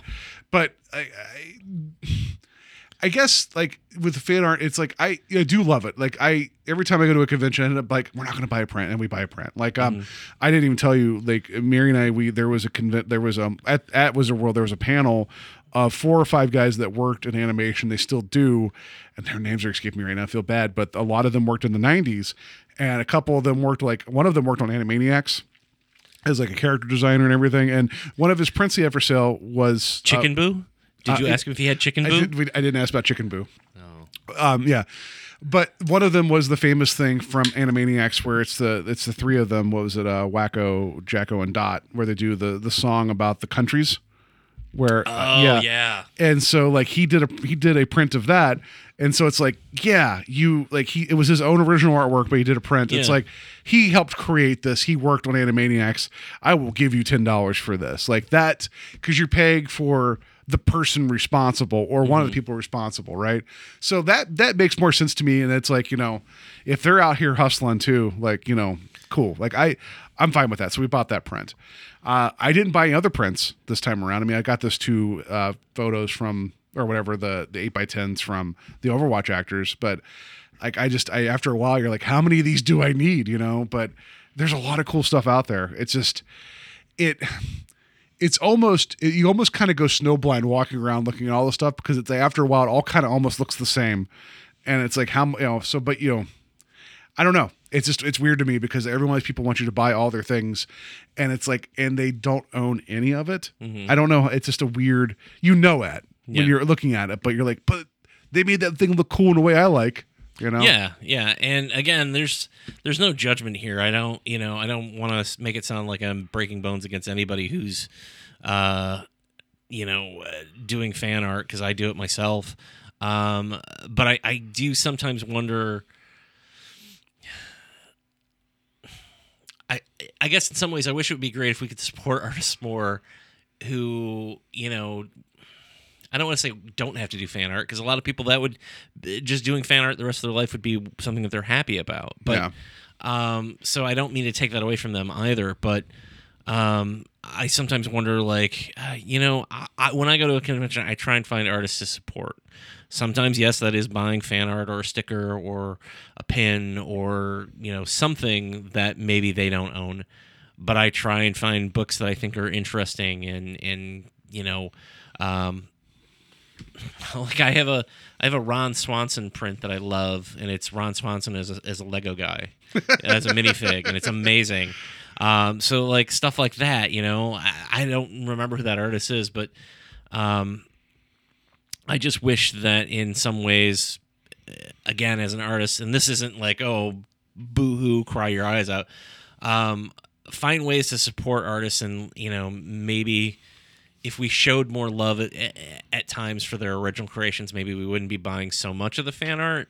But again, that's philosophical, because I do the same thing, so philosophical isn't the correct word I was going to say. Well, maybe but it also gets a little weird too, because like there's people that have different mixed mediums. Like there's people that sell coasters. Like I see more, not coasters. Yeah, coasters. I see a lot more of that stuff, right? I'm seeing someone had a stained glass booth where they made like various things, and there was one of Strong Bad's face that made me really happy, but it was like $45. I'm like, I'm not that happy, so I didn't buy it. But it was awesome. There's a stained glass Strong Bad that spoke to me, and I'm like, that's amazing. I can't buy that right now, right. But it's like, can you go up to them and be like, I love your stained glass work. What are your originals? Like, you can't be like, can you please show me your original stained glass work of characters that you love? Like, it'd just be a weird. Yeah. And I realize that I'm looking at it from a guy making a comic book. So like, it's crafters, it's people making, like you said, glass work. It's people making all types of different things. And show me your public domain section, please. Like, just like, I totally get that. I guess from my point of view, sometimes I just think like, oh, it would be interesting to see what that artist would be doing if they weren't doing fan art. And again, I don't mean to make that sound like I'm on some sort of high horse, because I try and make my own comic. It's just, there are a lot of talented people out there who might only get noticed because they did a Deadpool print. Yeah. And it's like, I'm staring right now at Mark Bagley's, 3 Spider-Man's print that you did, and it's amazing. Bought. I didn't draw it. Yeah, I'm sorry that you bought. And it's like, I don't think that Mark Bagley's ever had a creative, like a independent creative book. Like, I don't know that he's ever gone out on a limb, and maybe he doesn't want to. But I'm like, I wonder what has he got in his holster? Like, what is running around in Mark Bagley's head? Because he could do it. Yeah. And that's an industry issue thing, and I am going off topic. But I don't know. It's double-edged sword. Not going to stop. Yeah, it's not going to stop. It's not going to go away, and there's nothing wrong with it. At least, you know. I just feel like it's real easy for it to slide in the wrong direction of like that's all it is. Yeah, and I also don't want friends who are artists who do that to think I'm being some sort of like on a high horse because I do it too. I'm not. I don't want to make it sound that way. I just sometimes looking out at the sea of things at a convention. You know, I guess the thing that pisses me off is like I mentioned, the person that printed out this canvas is, if you're going to just give me a thing that I already know, just repackaged already with that licensed artwork, I don't like that. That's like you're just taking a thing that already exists. Well, I guess that's also there's people that I have seen have made like, you know, like accessories and things like wallets and purses. At least you're creating a thing as opposed to, hey, did you want a coaster set where we have lacquered images from Texas Chainsaw Massacre? It's like that. I think that's kind of bullshit, you know, where it's just like you're literally just taking two things, put it together and selling it. Like you're like, that's, you know, you don't own that, you know, right. That's, I have a problem with that, you know, but if it's like, at least if you're going to do like, if you're going to do artwork, at least that's your effort put into it. So I can at least, you know, see you as an artist. I think there's a difference there. Yeah. You know, it's small, but there's a difference. Right. And you know, I'm considering maybe doing Scarefest again, which is in Lexington. I did that show 2 years ago and it was a really great show for me. Didn't make my money back, but it got a lot of people interested in the character and the book. And there were a lot of big names there. Unfortunately I had to do that show alone, so I couldn't leave my team the entire weekend, except for to like go to the bathroom. But I did meet Kane Hodder at that show. And I'm wondering, like, what if I'd had like a great Jason print and I was like, hey, here's a photo of me with Kane Hodder and it's a Jason print and he's, you know, in the photo going gaga for it. It would probably get 100 likes on Instagram easily. Whereas, you know, I put up a like, hey, there's a new page of artwork available for free on the Saturday Slasher, and I get like 4 likes. So what you're saying is you need to actually write Kane Hodder into your story. Yes. Like, here's a new panel with Kane Hodder. Like it's just a character I call Kane Hodder. It's not the like he's 4 inches shorter. It's not the same guy. Right. No. And I realize I'm saying this is kind of hypocrite. Like I'm wearing a shirt that says, Amity Island welcomes you, and it has like a little shark fin. Mm-hmm. I know the Paramount, I think it's Paramount that owns like Jaws. Universal Studios, right? I got this from like $6shirts.com. I'm going to bet that they don't own any rights. Right. I would also argue that this isn't directly taking like Jaws imagery. Right. So, I mean, again, this is that gray area, but I'm just as guilty too of owning things, you know, like, so I get it. Like I can't look down on other people, right? It's just, it's weird. I will say that, and this is my only bone of contention really with other artists, is when you can see that there's no love in the fan art, I think that's a problem. When I'm like, I see what you created that, it was because it was solely because you're like, this might make some money, or it might be something that'll get me attention. For instance, and this is years ago, this was during the Charlie Sheen thing. Oh, the Tiger Blood? Yeah, somebody had done like a print that was like Charlie Sheen, and I think he said winning or whatever, and I'm like, I know it's not because you think Charlie Sheen is some amazing guy. Like, and I know that you're not even like working at doing some sort of amazing parody of it. It's just people know this, and maybe as they're passing by, and he got a lot of comments of, I don't think I saw him selling any, but like you could tell that he was like, I'm going to put this thing together and, you know, it's going to sell gangbusters. You know? I remember one year at a show in Columbus, there was a guy who did a Stormtrooper piece and he was raking these prints in. And I just remember just sitting there going like, please look at my comic, people, please look at my comic. But it was a Stormtrooper who was painted up like an Ohio State football player. Jesus. And of course, it's in Columbus, so right crowd. You know, and that guy, I don't know how many prints he sold that weekend. And again, I don't begrudge him that because we're all trying to make money. But I'm just like, I wish there was a little bit more soul in what you're doing. I don't understand that kind of mashup. Like there is a table that is at every convention that they do like the Ohio mat. Like there's one that's like this the shape of Ohio with Boba Fett. Like it's his helmet. There's one that is, it's a mashup of the Cleveland Indian and a Stormtrooper helmet. And it's like, there's also one for the Cavs. And it's like, I get it to a degree. Cause it's like, it's two things you love. I don't understand why those have, like, I don't understand why those exist that way. Mm-hmm. Like, I don't get, like, that mashup just confuses me. And it's like, I would not own that. Yeah. I don't know. But some people are like, I live in Ohio and I like Stormtroopers. Go Buckeyes. Does that imply that, like, the Ohio State University is the Death Star? Maybe. And people are like, I like being the bad guy. It'll be blown up several times. Yeah. I think the other thing, too, and this is, again, just another, like, artist rant. You can also tell when people take a photo and they just go ahead and take out all the details. So it's just the contour line of the character. And, like, maybe they're wearing glasses. So it's, like, flat color glasses. I have one that's like, designed though. That's somebody who, like, because Colossus is not a real person. That's fair. Like, yeah, it'll be like, here's a Ghostbusters poster. I have a print that it's definitely Colossus, but you don't see his face, but it's his body shape, and it has some definitive characteristics. It's definitely Colossus, but it looks like a Russian propaganda poster. That I liked it, you know, yeah. But I'm seeing a lot of that similar art style where it's right. Like just implied silhouettes, and that's just pissing me off because it's like it's a thing now. Yeah, because unfortunately, it's just one of those easy things that if you've used Photoshop for 10 minutes, you know how to do it.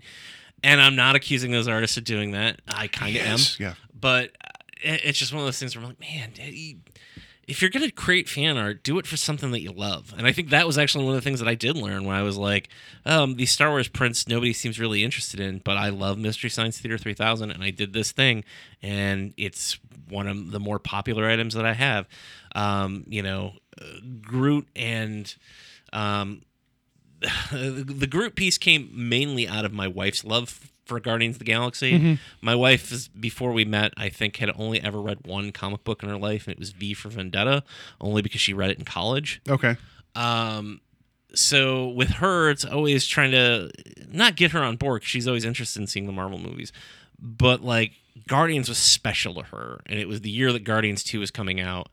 And I was like, oh, I have this idea. And I knew that, like, doing it was inspired by her. And, like, if she dug it, I knew other people were going to dig it. Well, that, and, like, so your mashup... But it wasn't like I was like, this is going to make me hundreds of thousands of dollars. But your mashup, though, is you're playing off the notion of, well, Baby Groot won, you know, like, that's... But with the size discrepancy of him holding the tape player, being in a direct reference to Say Anything, which is an 80s movie in which a cassette tape's being played, like...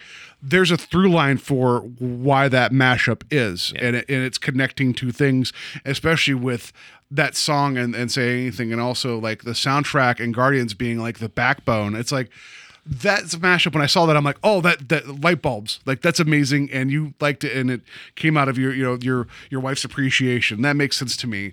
So I'm not like. Yeah, when I saw that, I'm like, God damn, it's amazing. Like, I wanted one, too. I don't know why I didn't get one. Maybe I didn't support my local artist. I don't know. I will bring you one. I have some sitting at the house. I will bring you one for free. And I want all the Kenner pins and stickers. You can have those. I'm going to sell them myself. No. I do sell Invasion of the Podcast stickers that Paul gave me for free. Yeah. They're like, $30 at my booth. Yeah. I talk about, like, what do they call it? The fallacy of sunk costs. Yeah, and if you guys want magnets, I have 7 pounds of them too I can give you. So yeah, I don't think we'd ever come out with this with like a definitive answer about the murky waters that is fan art. I think until it's also amazing to me with as much as like Disney owns now, you would think they'd be like, if this was going to be the way they were going to go through and say, nope, if you're going to do this, we're going to sell you a medallion that lets you sell like fan art, like here, but like only certain, you know, they could easily sweep through and start dropping the hammer. And they don't. Yeah. I think that's the other thing is that for the most part, like I said, when I say it's the Wild West, they're not really cracking down. Although I think it was in the DeviantArt video that I sent you, the one guy said that, you know, there are specific companies that have people who just randomly will go and find those things, you know, mm-hmm. and then try and crack down on them. And there was an artist who was in that video. Paul wasn't able to, because they tried to disguise him and it was terrible.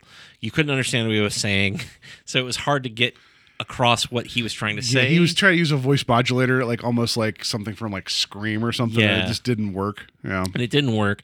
But they asked him, you know, he'd gotten hired by doing a Simpsons mashup with something or other, and Matt Groening noticed it. Mm-hmm. Matt Groening got him a job, and like, so those are definitely the advantages of fan art, is doing those things that you love, getting it out there, and then somebody who, you know, has the power to hire you does. That's huge. But he'd been asked if he'd ever had a cease and desist or been threatened with a lawsuit.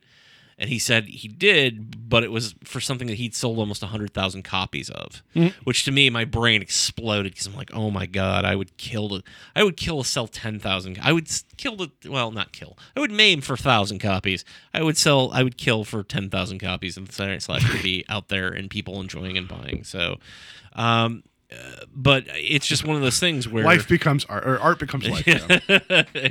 Buy this comic or I will murder you. I think that at some point, Disney, just because they own everything, will become a little bit more strident in that. I don't know when that's going to happen. I feel like online is the easier thing to police, and it's not being policed. So I just feel like for as easy it is for people like to create and produce and upload, I think you'd just be chasing shadows all over the place. Mm. It's just, I think you save your powers for like the real bad stuff, like sure. like inappropriate or racist, or you know, which is racist is inappropriate. I'm not saying like that's like, you know, that's inappropriate. It's not racist. We'll allow it. Like no, that's not what I'm saying. But like, you know, when you get to those things, like I'm sure that's where they sweep in and be yeah. like, nope, you can't do that. But yeah, like I said, I didn't think we were going to come out like with a definitive thing here. It's just, I think it's a worthy and interesting conversation. I all I did was saying this 2 years ago or 3 years ago when I was at Wizard World, there was one person that had a table, and I think I took a picture, and if I did, I don't know where I put it, but this person was selling original paintings, and they were some of the worst painting, like original paintings as in their own paintings of known characters. Yes. Did I show you the picture of this? I was with you at that show. That's right. Yeah. That's right. You were with me.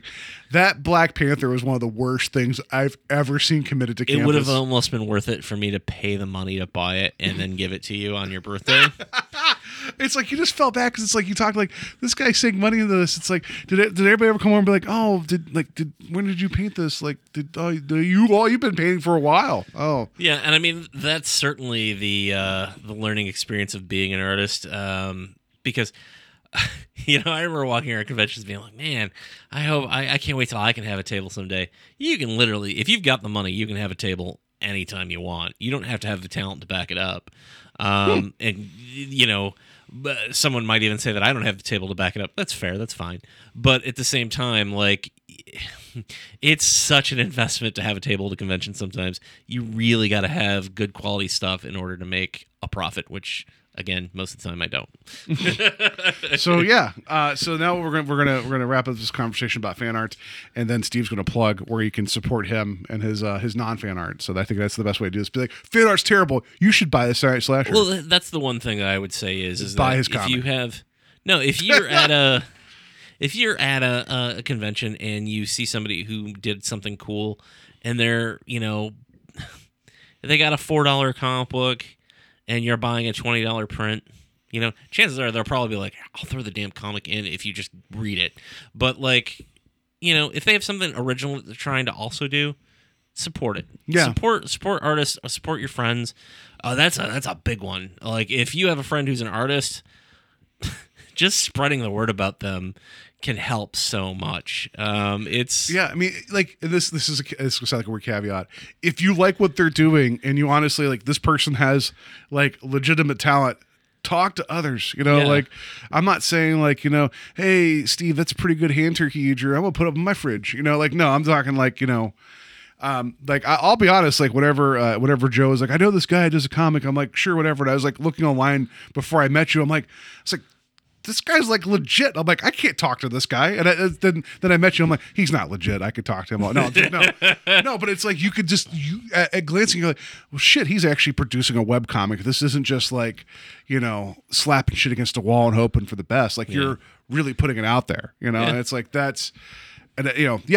Like there is a certain percentage of it though that's just like hoping it sticks. Well, fair enough, but like I don't know. Like you see things. You're like, this is legit. Like our friend Jeff Ritchie. Like he's legit. Like just everything he would be the first person to downplay. He's an amazing artist, and I'm not just saying that because he's a friend. He's an amazing artist. No, like, I mean, again, I didn't want to call him out just because of the fact that like.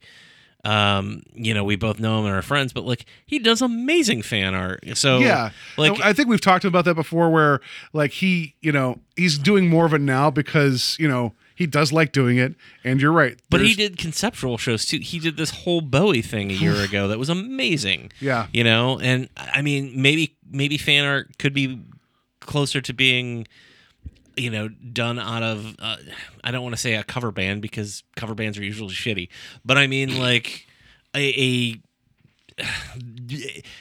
show was done out of love. That was somebody who was like, I love David Bowie and I'm going to show you what his work means to me in these paintings and in this music. Yeah. And like, he had this whole conceptual thing. Like that's another level. That is not some guy photoshopping something and selling it at a convention. Yeah. So yes. Anyway. Jeff, we think you're amazing. I think you're amazing. Yeah. We love you. Come back soon. We miss you. Call us, please. Call us, You never return my calls now. No, I'm joking. That's going to do it for our conversation about fan art. I'm sure we'll get back to that. Next week's topic kind of ties into a little bit. We'll get there when we get to the end of the show. You guys can find us on Facebook. It's Invasion of the Podcast. You can find us on our blog. It's a little dusty right now. So I'm considering... we'll see. I bought a 4-DVD set last year to review, The Treasure of the Three Crowns, which is a Canon produced film. Mm-hmm. Sorry, distributed film. There's 3 other movies on there that sound ridiculous. I might just watch one of them to talk about it. Like one's like Shake Hands with the Devil or something. It's nice. Like, not Shake Hands with the Devil, something like that. It's like, it sounds great. Like I kind of just like, this is a weird movie. Let's see what happens. I might watch that and just write about it. I don't know. If Shake Hands with the Devil is not the title, I'm stealing it for something in the future. There you go, yeah. So that's the blog. There's a bunch of, there's some canon stuff on there. There's Year of the Knockoff stuff, Year of the Western, a bunch. And Steve has a couple on there too that are much more nuanced than my ham-fisted typing reviews of films. I write one every year and a half. So. Yeah, but still, I mean, they're that good. So he talks about his love of SW3, the band, not Star Wars 3, the girl band. If you guys want to write to us, our email address is invadingpodcast@gmail.com. You can find us wherever you get your podcasts at Stitcher, Podbean, Google Podcasts, Apple Podcasts, the deli counter at your local supermarket, wherever you find podcasts, please rate and review us. That'd be wonderful. It'd be super helpful. And Steve, how can people find you? You can find me at SaturdayNightSlasher.com. Oh, what is that? That's a horror webcomic inspired by 80s slasher films. Such as other pieces of fan art. There's our Instagram and Facebook, which is under the Saturday Night Slasher. And April 25th and 26th, myself and... co-creator of the Saturday Night Slasher, Ryan Cassandy, are going to be in Dayton, Ohio. The Gem City. Gem City Comic-Con. We're going to be there. First time appearing there. We're really excited to be there. Awesome guest list. Guys like William Stout. William Stout, if you don't know who he is, he's an amazing comic book artist, but he also did the design for Tarman and a lot of the zombies in Return of the Living Dead, 1985's classic zombie film. He also worked on Masters of the Universe and created that awesome Skeletor and a lot of those designs. Okay. Jimmy Palmiotti, if you read comics in the 90s, and he worked with Joe Quesada at the time. He's now working with Amanda Connor, who I believe is his wife. Amanda's a huge name in the industry. They're both going to be there. Awesome guest list. I just named 3 people, but like great guest list. Did you mention Brian Lovell? Brian Lovell's going to be there. Yeah. You were talking, and I did that thing where I spaced for a second. I looked at my phone, and I was like, Steve's got this for the next 15 minutes. I'm like, Brian Lovell. Brian Lovell's going to be there, too. So. We've had on the show he was The Mantle. The Image comic, The Mantle. He's worked on Spider-Man. Yeah. He did a issue of a Darth Vader comic. He's worked on Avengers. He's all over Marvel. Does amazing. Really work. Nice guy to talk to. If you guys are at all interested, go back to our interview with him, which was Steve was the one set that up, and it was amazing. So, yeah, sounds like a good show. Yeah, I'm looking forward to it. Yeah, I mean, other than it's in Dayton. I've only been to Dayton once, and it was like under the really dumb circumstances. I was taking a bus from Cleveland to Indianapolis to go to a friend's wedding, and I was like, at the time, like I didn't have a car. Like, I was living in Cleveland. I was just taking the RTA, so I had to take I felt like 7 years of a bus ride. So I was riding Greyhound, ended up in Dayton because it was one of the I had to switch buses. This is terrible. There was an old lady and an even older lady. So I don't know, mother, daughter, something like, and they're like, where's the bus to like Charleston, West Virginia? Like they're like asking, it's like 3 a.m. and like, everyone's just standing there with their luggage. And they're like, no one's talking. And they're just wandering the terminal in Dayton. Then I get on my bus. It's like 6 hours later. I'm in Indianapolis. I get out. I'm walking around the station there, which is much bigger.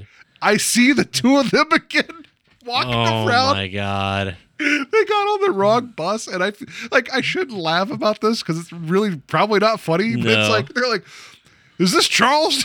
Like, no, you went 6 hours the other way. Yeah, oh, God. Yeah, I'm Dayton, a bad person. You're a lovely city. Yeah, I'm a bad person. So anyway, yeah, enough about that. Let's just get to the game. It's time to play the game. Time to play the game.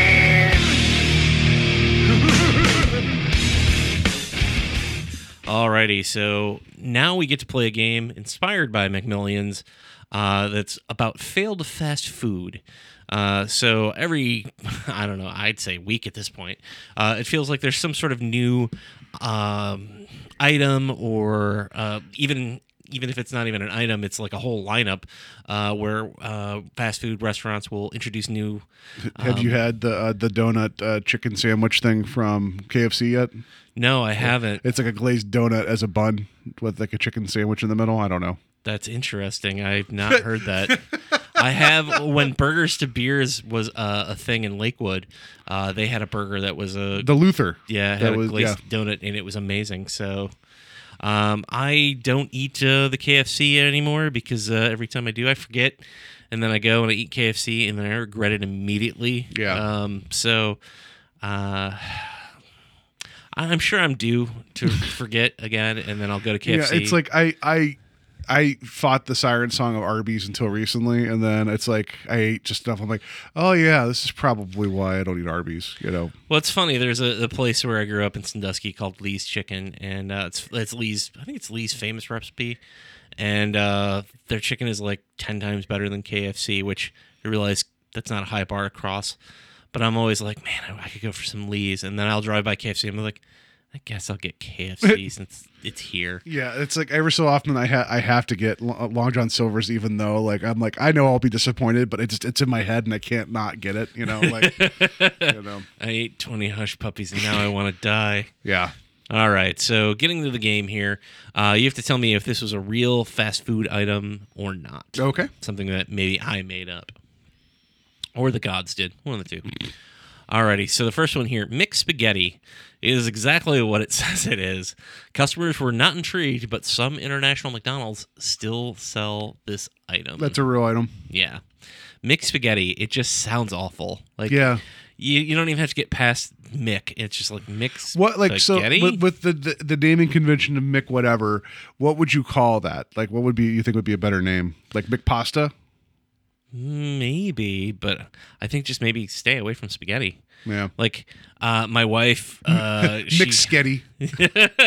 She's always like, you know, I really liked their pizza when they had pizza, the Mick pizza. And I'm like, we can't be friends anymore. But she's like, we're married. And then I'm like, it's over. There's still one that's an independent franchise in like West Virginia that still serves the pizza in stateside. Really? Yeah.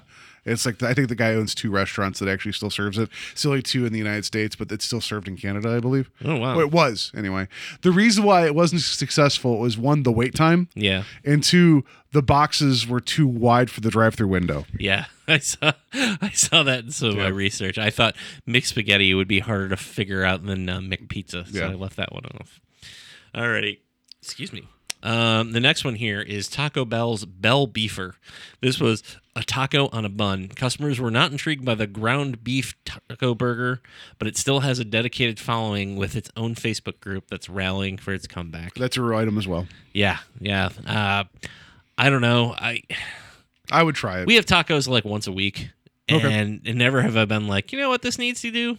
This needs to be on a bun. Like, I just growing up, I don't know about you, but like you don't realize like how poor you are until you go back and look at like, oh crap, we were really poor. And something like, I don't know if this was like an invention that my mom or my dad made. It like we would do taco burgers. Okay. And it was just like ground beef seasoned with like taco seasoning and then like cheese, like cheddar cheese, and then like put on a bun. Like, okay. I don't know. It was just, we would have taco burgers. And it's like, it never occurred to me. It's like, that's probably the cheapest meat and cheese. And then bread's a good staple. Like, right. And it's like, and I kind of want one right now. Like, well, that's fair. Like, my mom made amazing sloppy joes. Like when I was a kid, I don't know that I've had a sloppy joe in like, she's been gone 10 years. So probably close to 10 years, unless I was at like a potluck or something, and there was sloppy Joe mix, but like you can immediately taste Manwich versus like homemade sloppy Joes. Yeah. And like I know the recipe is something ridiculously simple. I think it's like ketchup, mustard, and brown sugar or something stupid like that. But like it's one of those things where I'm like, man, I could really go for one of those sloppy Joes. Guess I'll just have KFC instead. Or Spam. Yes. Alrighty, so the next one here, Olive Garden's Big Beefarino. This was a beef rigatoni covered in Parmesan that was sandwiched between 2 pieces of garlic to make a sandwich. It ultimately failed because of the unlimited breadsticks that people already had at their table, and they were less interested in ordering a sandwich than the other staples that were already on the Olive Garden menu. I don't know why I know this. This is also a real item. Because they actually did a breadstick sandwich. This may not be the same one you're talking about. Okay, I made this up. Did not know about the breadstick sandwich. They're trying to like capture like more of like the quick dining, and they know like the millennials like the breadstick, so they made like a breadstick sandwich. Really? Yeah. Olive Garden right now is like a weird state where they're just like throwing it up against the wall. They're trying like because it's like the whole like sit down dining experience is kind of being like they're like people are kind of gravitating towards like. More like smaller, not smaller, but more experiences versus like this, like, I don't know, like they're them and like Red Lobster, like they're owned by the same like big corporation. They're just kind of trying to find their way right now. So everything should just be their Cheddar Bay biscuits. If you go to Red Lobster, it's their biscuits that you want. So, okay. So you made up one because the name, it sounded not classy enough for. So Beefarino is, I believe the again, going back to Seinfeld, the beans that Kramer feeds to the horse in the episode where he's the fancy cab driver. Okay, yeah. No, I just like the concept sounded like an actual sandwich, but the name I knew was not classy enough for Olive Garden. I don't know. I like the Big Beefarino. The Big Beefarino. That was my nickname in high school. I don't know if you know that. Alrighty, so this next one here is Burger King's Last Action Burger. This was set up to tie into 1993 Schwarzenegger flop. The sandwich was essentially a Big Mac ripoff that was heavily promoted by MTV's Dan Cortez. That's fake. Yeah, it is fake. They did do a Windows 10 burger. Not Windows 10, like a Windows 7 burger or something. Yeah. It was like a Whopper with 7 layers. Like, something like that. It's like, why would you... That? I don't know. Yeah. All right, this next one here is the McAfrica. This was a pita with beef, cheese, lettuce, and tomato, and became an enormous PR disaster. The sandwich was released in Norway during a famine in South Africa. It's real. Yeah, it's real. One of those ones where I saw it and I was like, I don't even know if this should make the list, but I'm like, it's so terrible. But it's like spelled AFRIKA or something. Yeah. Oh God, it's so bad. Like. Yeah, so I didn't do so good at disguising the real ones, but no, I just think that I've done some deep dives for making games before, and also the idea of weird one-off, like do you like? I'm gonna say this now. You're gonna be like, oh yeah, that was a thing. Remember McDonald's Mighty Wings? Like, oh, I forgot about those. Yeah, that's only like 3 years ago, and they tried getting into the wing game, and like. It didn't work, and then like suddenly it was like, "Hey, everybody, Mighty Wings is coming. Just give a bucket. We'll dump them all, and it's fine." Like it's one of those things too with McDonald's where I'm just like, you know what, you guys need to focus on what makes you McDonald's, because they'll like try mixed spaghetti. Oh, yeah, well they'll do mixed spaghetti, but they'll also do like, oh, we're doing this artisanal burger. It's like, no, you're McDonald's. Yeah, we want a Big Mac or a double quarter pounder. Yeah, like them doing the breakfast anytime was, I think, a good move. Yeah. It bugs me that the Egg White Delight's now no longer there. They took that off the menu. It's like, that bugged me, because that was actually, of all the bad things, it wasn't the worst thing to get. Well, that's the funny thing too is that I've been, like I've mentioned before, that I've been eliminating carbs and trying to eat healthy. And Wendy's just came out with a breakfast like a honey menu. Something. Yeah, like, and I'm like, I kind of want to go and try. Wendy's breakfast, but I know it's going to be so bad for me because it's Wendy's breakfast. It's like, I've had the Taco Bell breakfast every so often, and it's like, it shouldn't be as good as it is, but it is. It's just like, oh, it's just like, you know, it's like 4 a.m., but it's like 8 a.m. now. Like, it's, I don't know. I may break my rule this weekend and go and buy a Wendy's McBreakfast. Can I have the McBreakfast? Yeah, hey, Wendy's, could I have your McBreakfast sandwich, please? Alrighty, so the next one here is KFC's Whatchamachicken. This was fried chicken, bacon, mac and cheese, and 4 buttermilk biscuits slathered with gravy, stacked like a Dagwood sandwich. The sandwich started strong, but soon ended when consumer groups deemed it the unhealthiest sandwich in America. And then Hardee's picked it up and was like, we could deep fry it. That's not a real one, but it sounds like something they would try. No, it is fake. I still Whatchamachicken from The Simpsons. Homer was complaining about foods that were taken away from him. He's like, you took away my Whatchamachicken, my bacon balls, and I don't remember what the third one was, but I was just, Whatchamachicken is already... Oh, Philly fudge steak was the other one. Oh. Alrighty, Jack in the Box, which I don't think there are Jack in the Boxes anywhere out this way. No, it's all West Coast, yeah. But they had a product called Frings. This was a combo of onion rings and fries that was introduced in the 70s, but discontinued shortly after because customers wanted either onion rings or fries, not both at the same time. That sounds real. It is real, and the thing that is like... That sounds pretty good to me. Yeah, I'm like, I'd be all up for that, because what's the thing that you're always excited about when you get fries? Like, if you find an onion ring, and then you're like, bonus onion ring. Yeah. You can get both of them at the same time. I think McDonald's also had like an onion blossom thing too for a bit, like McPettles or something. Like, this was like 70s or 80s or whatever. Wow. You know? Yeah. I can't remember the last time I was at a Outback Steakhouse and got like a awesome blossom or something like that. I think we've gotten the tower of onion rings at like Red Robin, but that's I mean, like, so they call it the bloomin' onion. Yeah, but there's an Overwatch thing. I know, coming back to Overwatch, the character Reaper, he has a move called Death Blossom where they just shoot the shotguns all over, like in Last Starfighter. We call it the bloomin' onion. Like, it's like, bloomin' onion's ready. It's like, all right, this next one here is Taco Bell's Mountain Dew AM. In 2012, Taco Bell debuted a new and bizarre morning beverage called the Mountain Dew AM. This was like a mimosa, but without champagne, but instead Mountain Dew. The beverage was a sugary mix of orange juice and Mountain Dew. Oh, God. You know, I want to believe you made this up, but it feels like that's something that they would have tried, because they do the slushies. You are good, sir. This was real. Yeah. Why? I drink Diet Mountain Dew like it's the staple of my... If I'm not drinking beer, it's Diet Mountain Dew, and because I can't drink coffee, so it's the way that I get my caffeine, but I cannot imagine orange juice in Mountain Dew. That sounds awful. Yep. Ugh. All right. So the next one here is the Hardee's Glazed Donut Pork Chopper. This was bacon, sausage, egg, cheese, maple syrup, and hash brown served between 2 glazed donuts. It also had an option to get the bacon with a chocolate coating. God, I you know, I want to, it's Hardee's. So you don't know. I'm going to say it's fake, but not by much. Yeah, it is fake. I made that one up.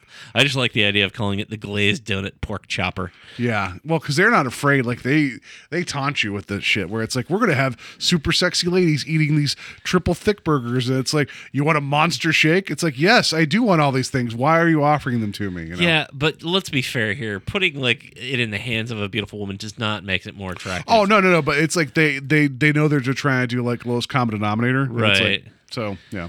Alrighty. So, next one here. This is right up your alley. It's Long John Silver's. These were called Hush Guppies.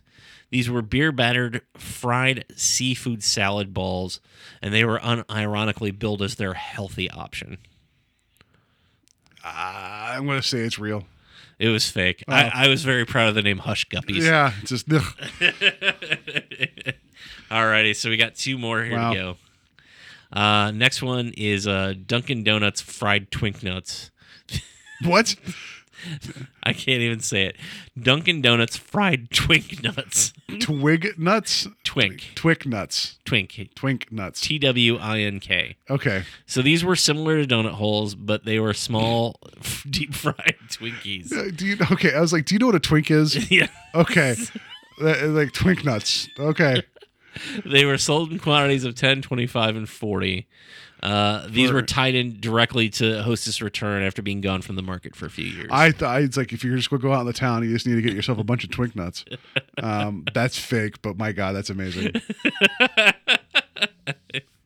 Yeah, I was pretty proud of that one. Yeah, it was pretty good. All right, last one here. This is the Domino's Oreo Pizza Dessert. This was basically a giant chocolate chip cookie that was... It was smothered in like crushed Oreos and vanilla frosting, and it made a dessert pizza. Yes, that's a real one. Yeah, that was a real one. People didn't like it because they were like, it's really like chewy and doesn't go together and is overly sugary. Yeah, like honestly, reading that description, I have a severe sweet tooth. Reading that, I'm like, God, that makes my teeth hurt. Yeah, like ugh. So those were you knocked this one out of the park. I think it's because I've done deep dives on weird, like, because also like there's these YouTube videos where it's like 15 weirdest McDonald's things. I'm like, yes, you know, like, so I will. Because it's like it's always interesting because we're not far away from Columbus, and Columbus is a big test area for a lot of this stuff. Yeah. Like for whatever reason, a lot of fast food restaurants actually have like their headquarters out of Columbus, and that's their big test market because the diversity of the area. Like I know the Wendy's breakfast, they tested it there. I know when Taco Bell was rolling out breakfast, they tested it there as well. Like that's so people will like this. We're not far away from them trying all these things. So I'm always interested to see where they're like, this is going to be the thing that gets us. The thing that's happening right now is that everybody's trying to chase Chick-fil-A for their chicken sandwich. That's if you notice with Wendy's with their breakfast menu, they have like a honey something something chicken sandwich. Do they? Yeah, so they're trying to at least be second place Chick-fil-A. I will say I've never eaten at a Popeyes, but like the craziness that was surrounding Popeyes chicken sandwich, I was like, I want to try Popeyes chicken sandwich. I thank my wife. She has been to Popeyes and she loves it. So I've had Popeyes like twice, and it's like it's good. It's just it wasn't what I like. I don't know. It's just one of those things where I'm like it never was like I need that. But there's people that, you know, love it. That's great. Like for me, I don't know. Long John Silver's is like, unfortunately, I don't like fish all that much. I could eat Long John Silver's, which you're going to be like, Paul, that's not really fish. I'm like, you're right. You know, like, but it's like that. And like Taco Bell, like if Taco Bell was ever to remove the chili cheese burrito, I think I would just die. That's always my go-to. I mean, for me, it's always been McDonald's. That's been my... I go between that and Burger King, but I feel like years ago, Burger King changed their fries, so I'm less interested in getting Burger King most of the time. I actually like their fries. I mean, I like McDonald's fries, too. I don't dislike them, but there's something about them now that I'm just like, they're not the way they used to be. Yeah. They're probably healthier. So what's your go-to with McDonald's? Double quarter pounder or chicken nuggets. Give me chicken nuggets and some barbecue sauce. I'm happy, man. Yeah, chicken. Oh, supposedly they're bringing back Szechuan sauce, like in like mass quantities. Oh, God. So that's exciting. Mulan's coming out next month. That's right. That's funny that if they actually bring it out again to coincide with that, as opposed to Rick and Morty, but the joke was made because the original Mulan thing. That's amazing. I didn't even think about that. Yeah. But yeah, the chicken nuggets, I love them. But I think I told you my my breakfast hack. I think I've told you this on the show. Did I tell you my McDonald's breakfast hack that I don't do anymore because it would kill me? You get like what is it? Biscuit. It's you get the egg and bacon biscuit, like, you know, and then you also order the burritos, like two of the burritos. So you get the mild picante, you open up the biscuit, you put the hash brown on it, cover it in the mild picante, and then squish that down with the rest of the biscuit. It's awesome. Nice. It's messy as all get out, but you get the crunch of the hash brown, you get the biscuit, you get the bacon, you get the egg, and then you get picante. It's like, it's, you know. Well, if I try the Wendy's breakfast this weekend, I'll report back and let you know what my thoughts were. I need a blog post. Like, like just drive around town and rate the different breakfasts. Like, that'd be great. So, all right, that's going to do it for us this week. Next week, I threw Steve a curveball, and we're going to be watching a film called The Velocipaster. It is from 2018. I think it was released 2018. It's a smaller film, so I'm sure it did some festival stuff. It is available for free to watch on Tubi and Vudu. Here's the premise. After losing his parents, a priest travels to China, where he inherits a mysterious ability that allows him to turn into a dinosaur. Although he's horrified by the new power, a hooker convinces him to fight crime. Use it to fight crime. It isn't because, like, it's a ridiculous idea for a film. I want to watch it, but also kind of talk about the notion of, like, was this being made, like, on purpose in terms of, like, I mean, clearly they made the film on purpose, but we accidentally made a film. No, it's more like, you know, what was the intent? Was there an earnestness to this, or is it just like, oh, we have a silly idea for a funny name, and we're going to try to, like, ride this out to, like, get just enough to get this, you know, distributed. So there is the opinion I have that there's bad movies, there's good bad movies, and then there's movies that are bad trying to be good bad movies. Okay. If that makes sense.